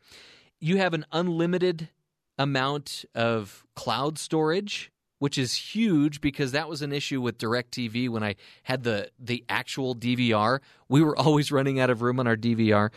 Uh, you can watch edited movies from TV. And it has some of my favorite channels on there, like FX and AMC, so I can watch Fargo and Better Call Saul. Uh, it will record every instance of a TV episode or a movie so that you get to choose which one of those recordings you want to watch. Sometimes a show or a movie is recorded on two different channels. You may want to choose one over the other. And I love the fact that I can skip over the commercials. It's relatively user friendly, and I'm a little biased, I will admit that. I got in, I was grandfathered in at the lower price of $35 a month. Now it's $40 a month. But I mean, compare that to a typical cable bill if you have DirecTV or Dish Network. You are paying $80 a month, and you never know what is going to show up on your bill. With YouTube TV, you have the same price month after month. I'm loving it. So now, Jacob, you can have your day in court. We want to circle back to you and give you an opportunity to tell us why we're wrong in choosing Hulu and YouTube TV. Well, I, I just can't say I just can't say much about Hulu. I can't say much good about Hulu. I, I did try Hulu live, and I was just really disappointed with how bad the interface was. It was very difficult to um, to navigate through their their their interface. Um, they it is it is I will say this for Hulu that it is nice that they have that they're really good about putting shows up immediately after they air. Um, whereas with Netflix, that sometimes takes a little bit longer. But it still goes back to the fact that Netflix still has far more content um, than Hulu, you know, and uh, for the eight bucks a month they both cost for standard definition, Netflix just it's it's it's a night and day difference. YouTube is great if you want to watch, you know, TV as it's airing, but again, um, if let's say you tape a movie off of YouTube uh, and put it in your catalog, you're still watching a, a modified version. You're not watching the original film. You're watching an edited for TV version or a film a version that's been trimmed down to a shorter running time to fit into their their window. Um, and so there is that drawback to watching films on YouTube TV. So, But um, without YouTube TV, I never would have seen the TV edited version of Money Talks, and I probably would have been grateful for that now that I think about it. No, that's true. If you want edited content, then YouTube TV is great uh, because it's going to be editing it for you for a television audience. But this isn't some like brand new concept coming out. This is YouTube TV's just cable. Um, we've Right. been getting edited for TV versions of movies since television happened. But don't forget, I, I should have mentioned a specific example of original content that technically, I guess, uh, isn't from YouTube TV, but I think it's through YouTube Red. And because it's under the YouTube umbrella, you get to access it through YouTube TV. But How I, complicated is YouTube, Jeffrey? I'm one of the few people that didn't have to do a free trial to stream the entire first season of Cobra Kai, and I feel proud to say that, uh, yeah, I'm I'm not one of those people that just uh, jumps off the ship once the show's over. Well, you, Netflix, although I mean, I, I still think Netflix has some of the best original content. You look at Stranger Things, um, you know, it's still one of the best shows out there. Uh, they've ton, won tons of awards for House of Cards, Orange is the New Black. Um, you know, the, the, there's a long list of shows that are coming from uh, Netflix that are that are just highly regarded, highly reviewed. Um, But how many critical- how many original shows on Netflix have hundred percent on Rotten Tomatoes? I don't think there's any. like Cobra Kai does. Hmm? Maybe it's Hmm? 100% because no one's seen it, Jeffrey. Boo. Everybody's seen it. Huge numbers. Lots of people have seen it. Huge. It's true. Uh huh. It's true. More people have watched Cobra Kai than Handmaid's Tale. That is But which one is true. better? I would take The Handmaid's Tale any day of the week. Now, I will cede Netflix has a better original content library than what Hulu is going with now. But of that $8 billion, so much is going into just having content. Netflix's game plan right now is just to have more stuff than everyone else, and they don't care how good it is. Every month, you talked about how they list all the things that will be coming to Netflix this month. And I go through it every month and see, oh, I might watch season two of Luke Cage, even though every Marvel iteration has been going downhill since season one of Daredevil. Even their quality, their prestige content that they're so proud of over there at Netflix, I don't think matches up with the old television library from networks like Fox and NBC that Hulu still provides on their service. Okay, so what's what's your beef with YouTube TV then? Well, one thing that I haven't brought up yet is that YouTube TV isn't actually available in every market. My parents, who have been trying to cut the cord in different ways at my prodding uh, for some time now, actually don't have YouTube TV available to them in rural Pennsylvania where they live. So go online and check and see if YouTube TV is even available where you live before you think you can get all these wonderful things that Jeffrey has been talking about. But also, it's too expensive. Too so expensive. You're paying 35, but everyone else, if they start today, is 40, which is, if my math major undergrad is correct, approximately five times as much as what Jacob or I are paying for our one subscription service we wanted. What an That's true. arrogant, smarmy response. I What- resent I mean, that response. unless you're unless you're one of those I want to watch my news every night and there's shows that I want to watch live as they're airing that aren't on those cable stations like HBO and Showtime, then YouTube TV doesn't really make a lot of money sense because the whole point of getting away from the whole point of joining Netflix or Hulu is to get away from cord cutting, but with YouTube, you're basically just going back to the same thing, but just at a slightly lower cost. And if you want that live TV, go Hulu's route to get your local channels and also have a large library of bingeable content as well. But neither But if you Hulu or Netflix are going to allow me to watch the Dodgers game. Hulu Live Huh? TV. If that's the, if the live option is what you need, Hulu's got that too. All right. Well, let me have a chance to go at it with Hulu. I am totally with Jacob on this one. The user interface is incredibly, it was glitchy, not user friendly. I feel like Hulu has a much inferior selection of movies overall. Now, you, Jacob, let's get to you and Netflix. I am totally with Cole on this one. And I think if I could make one argument against streaming in general and all of the content that is on these streaming services, Netflix would be the biggest culprit of them all because there is so much content. It's overwhelming. And I'm kind of the I'm kind of a person that if I'm overwhelmed with so much content, I just end up watching less because there's no way I can sift through all of this stuff and make a mental queue of the show that I should watch next. So shame on you, Netflix, for choosing quantity over quality. And I'm not a fan of just throwing out whatever you can and something eventually will stick because I'm a fan of taking your time, spend two or three years in between a season, make it right. I'm much more for quality over quantity. Now, let's talk about the movie selection. I feel like went from bad to good, and this is one thing I do want to give Amazon Prime a shout out for is when Amazon Prime started showing movies, started streaming movies, they came out of the gate uh, with their A game, okay? Which forced Netflix to raise the quality of movies that they streamed on Netflix. And now it's funny because I feel like there aren't any good movies on Amazon Prime.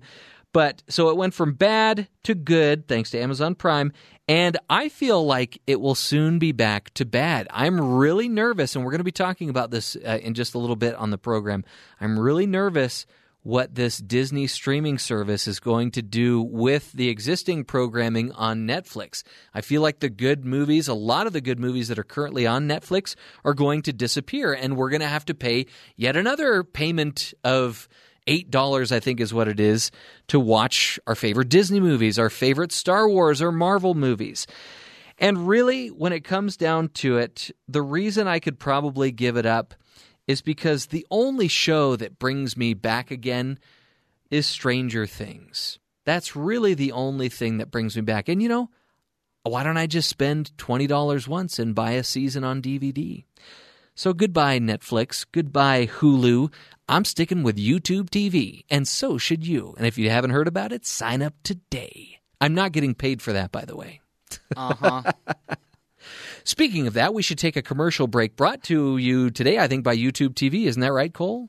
Uh huh. no, we are going to take a break, though. And when we return, Jacob and I are going to be put on the spot here a little bit because we're going to be participating in a little trivia game uh, uh, which involves some of these streaming services that we've been talking about here on Screen Cleaning.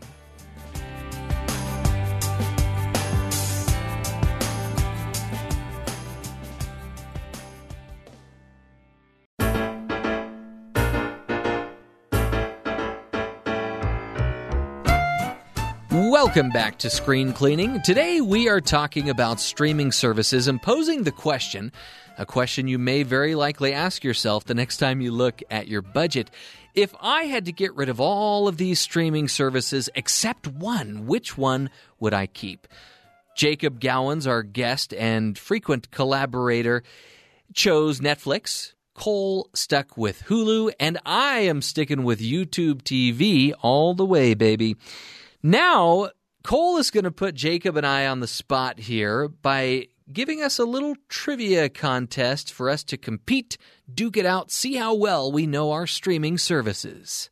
That's right. One of the flaws that none of us really mentioned because all of our services are guilty of it is the constant moving around of content. Yes. You never know what channel or what service is going to have your favorite TV show because it could be gone from one today and onto a different one tomorrow. So, as of today, I'm going to quiz you on where some current television shows are in the streaming library. I'll be so sad if I know too many of these. I hope my wife's not listening if I do. It's possibly just a one in three guess. Okay. In where it's at, or one in four. There's there's a few options. All right. So who's going first, or is it just for both of us? I'll let you both guess. And Okay. Keep track of points. All righty. So I will name a television show, and you will guess where you can find it now. Starting with one of Jeffrey's personal favorites, Seinfeld. That is currently on Hulu. Jacob, do you trust him? Oh yeah, he's correct. Although I did notice that, uh, and I'll mention this later on in the program. It was on. Uh, it's also on Sony Crackle for It a little bit longer. Also on Crackle for now for free, uh, but Hulu's got it. And the interesting thing about all of these are that they've been on different ones in different periods of time. Seinfeld has had its day on Netflix, it's had its day on Amazon Prime, but You're correct. Isn't it interesting? He signed Hulu. this big deal with Hulu, but now if you want to watch his other show, Comedians in Cars Getting Coffee, which used to be on Crackle, it's now on Netflix. And a lot Right, of his he- old stand-up is He on signed Netflix like a as two well. hundred million dollar deal or something like that with uh, Hulu to get Seinfeld, and then Netflix picked him up for like several comedy shorts and uh, and and his new show. So yeah, Do we know how long Seinfeld will continue to be on Hulu? I would assume it's for a long time with that much money being thrown around. I guess $200 million ought to secure you a fair amount of time. Yeah, yeah. Okay. So one point for me. Woohoo! And one point for Jacob. Why? He didn't do anything. He got the correct answer. All right, all right. All right. Next up. He just agreed with me. Let's agree on that. Next up Okay. is classic Roseanne. Classic Roseanne. If you want to get caught up before getting caught up on the revival, where can you find it? Uh, I'm going to go with Netflix. I would agree. It has been on Netflix. You wouldn't be wrong. But Oh. right now, it's Amazon Prime. Oh, really? That Correct. is surprising. It's really surprising. Hmm. All right. Jacob is our comic book expert, and so I thought I'd dig a comic book television show out for him. If you want to see CW's The Flash, or CW's Arrow, or CW's Legends of Tomorrow, or Ooh, any ooh. of the CW I know, I know. superheroes, what streaming service do you go to? Netflix. Absolutely Netflix. And two more points, one for each of Woo! you. But like we said, that's only for a little bit longer, right? Right. Next, one of my personal favorite television shows of all time. Just one season available because there only was one. Firefly. Where do you find it? That one you'll find on Hulu. I'm going to say Netflix. It has been on Netflix. You wouldn't be wrong, except that right now it's off Netflix and only on Hulu. Woo! it was part of a large mass migration of Fox shows. It was a, I know it's on Fox because I remember so vividly Fox canceling it. But it was on Fox and many Fox shows got the boot from Netflix to go to exclusively Hulu. Is there anything wrong with me if I still haven't seen that show? Absolutely. Yes. Hmm. All right. I, that was rhetorical, but So now Jeff I know how you has feel. three. Jacob has two. Here's our final one worth two points. Where do you find Star Trek The Next Generation? Oh, um, hmm, I know this. But I'm going to let Jacob answer Oh, because I don't think he knows. Ooh. I'm going to guess Netflix. I am going to guess Hulu. Although I do know it is on like the CBS All Access app.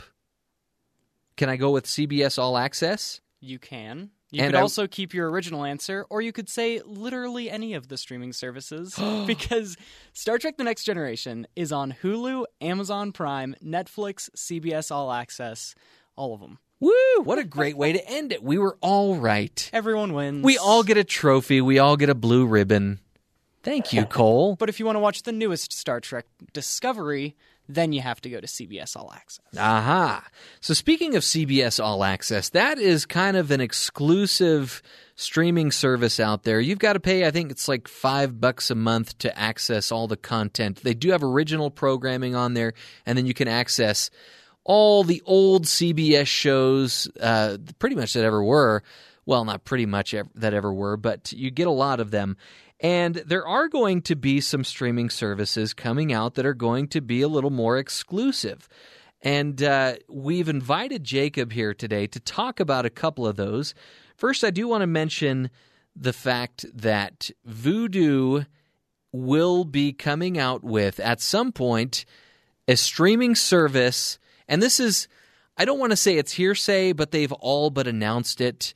Uh, Vudu is owned by Walmart, and they're going to come out with a subscription based streaming service. Currently, you can rent, uh, you can rent or own movies and TV shows on Vudu. A lot of times when you buy a DVD or a Blu-ray, you can um, download the Vudu copy of it, and that will give you the digital copy of it. So currently, that's all that they offer. But coming, they're really toying with the idea of having a subscription-based service. And the other two that we want Jacob to talk about, give us a little more insight, are the uh, Disney app and the DC app, which Jacob has already signed on for. That's right. I guess I'll talk about Disney first. I mean, Disney Disney app is it's it's hard to give a lot of details because Disney really hasn't announced a lot of stuff yet. The only thing we know for sure is that it's not going to uh, release until probably late next year. Um, and one of the reasons why they're doing that is because they still are under contract a lot of their content with Netflix. And so once that once that contract ends um, next year, then they can start pulling up their their own content and start creating some original shows to launch on that streaming service that won't be on television. Um, so uh, they'll be they'll be putting on you know almost their entire back catalog of uh, animated films, some of their older live action films, or hopefully all of them will be on there. So Uh, have Marvel, they have they officially announced that they're opening the vault the whole way up? Like, is are we getting all the old Disney animated classics, or do we know? Well, you have to you have to wonder why people would want to fork out you know money every month to not have access to their full catalog. I mean, that just doesn't seem like uh, to have a rotating. Like, what would be the point of having a rotating catalog except to try to milk people for more money to go out and buy the DVDs anyways? In which case, what would be the point of paying a monthly fee? It just doesn't make sense. So, no, we don't know for sure that they'll have the entire vault open, but. You would you would have to assume that they're going to try to attract people to their service by doing that. we hope. Yeah, I I hope too. I agree. They've announced uh, a live action t- uh, Star Wars TV show directed by Jon Favreau. Uh, they've got two uh, animated Star Wars cartoons. Clone Wars will be resurrected on that, and then also Cl- Star Wars Resistance will be on there. Um, but I think Star Wars Resistance will be airing first on their Disney Channel. Um, they've also talked about new Marvel TV series. Um, all the Marvel catalog will be on there. Um, and then they've talked about live action movies, like remakes that they'll be putting on there, like Three Men and a Baby, Sword in the Stone, Lady and the Tramp. Um, They're doing a remake of Three Men and a Baby? that's what I. That's what they're talking about. oh, Yes, that's it's a, already that's a horrible idea. Leave it alone. You know, I can't. I can't say that. Uh, you know, who knows? With Disney and their remakes, sometimes they're really good, and sometimes you don't know why they did them. So they're even talking about another remake of Parent Trap. Hmm. Yeah. Now, yeah. I don't would know how think- Lindsay Lohan feels about that, but Ah, there have already been so many remakes of that already. Um, I would assume, though, you mentioned Marvel. I would assume they're not going to show the R-rated Marvel movies. No, there will be no R-rated content on the Disney uh, streaming service. All of their R-rated content will be going to Hulu, which they own most of. They own most of Hulu. Ah, yeah. Once this deal goes through, I think they'll own about sixty percent. So, could we see films like Logan or uh, Deadpool on Hulu? Uh, your guess is as good as mine, but it, it's probably more likely than not that those that's what they'll, that's what they where they will be. And hmm. from a Marvel nerdy standpoint, those would already be headed for Hulu because that's the 21st Century Fox arm of Marvel. Those, True. those were both X-Men kind of movies, whereas Yes. Disney Disney Marvel has not put out an R-rated thing yet. That's correct. Yep. Now, speaking of R rated things, I think a lot of eyebrows were raised at Comic Con recently when an original series trailer was shown to audiences, a, a series that is going to air on the new DC service. It's, uh, I believe, is it called Titans? And It is called why? Titans. Why did it raise a lot of eyebrows, Jacob? Well, I mean, so for those who don't know what Titans is, it's basically there's a group called the Teen Titans, which is a lot of the sidekicks of the major superheroes. Um, and uh, Robin is one of the main characters of that. And in this in this uh, trailer, he says a very derogatory comment about Batman, which we will not repeat.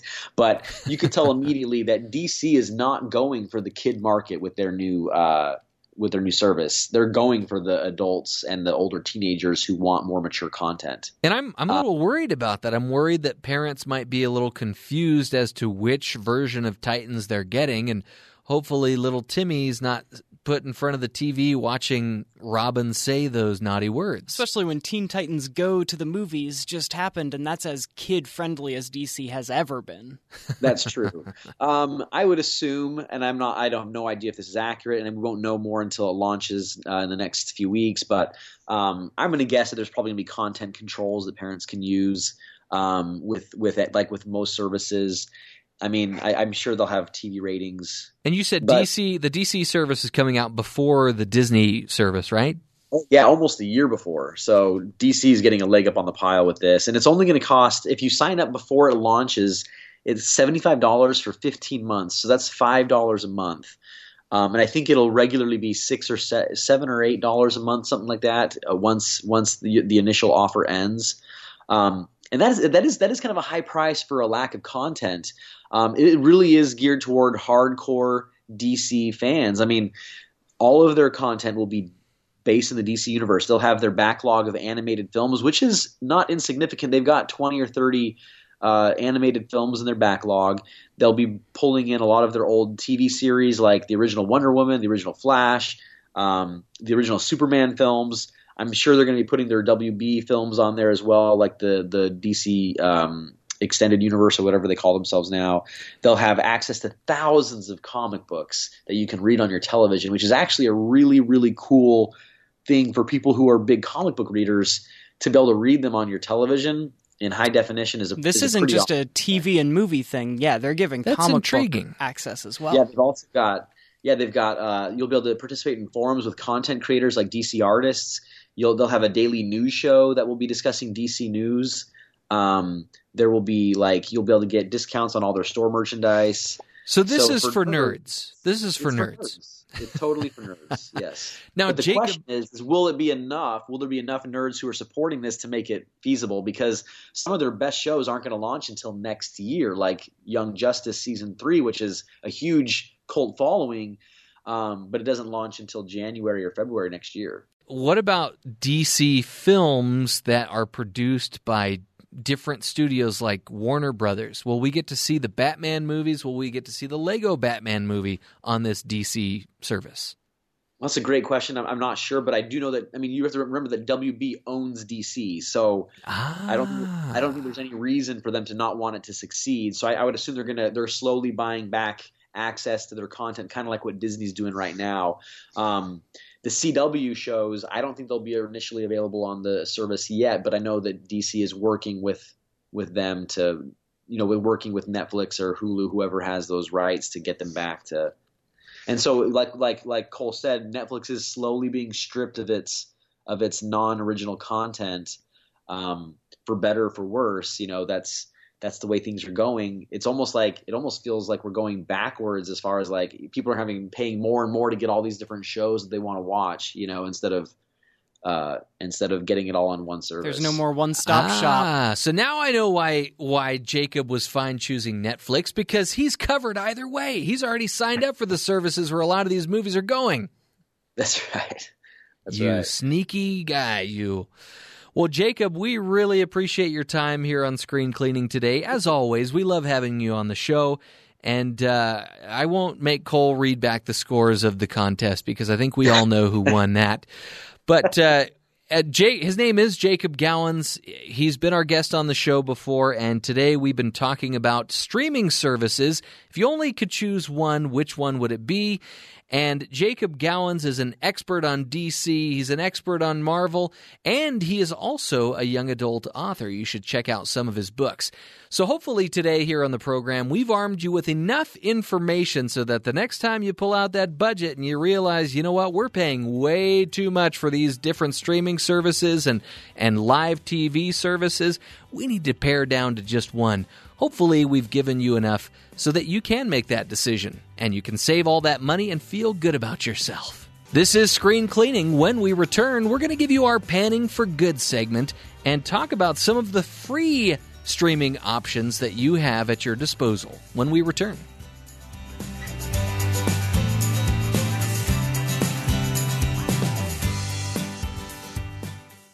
There's good in them there hills.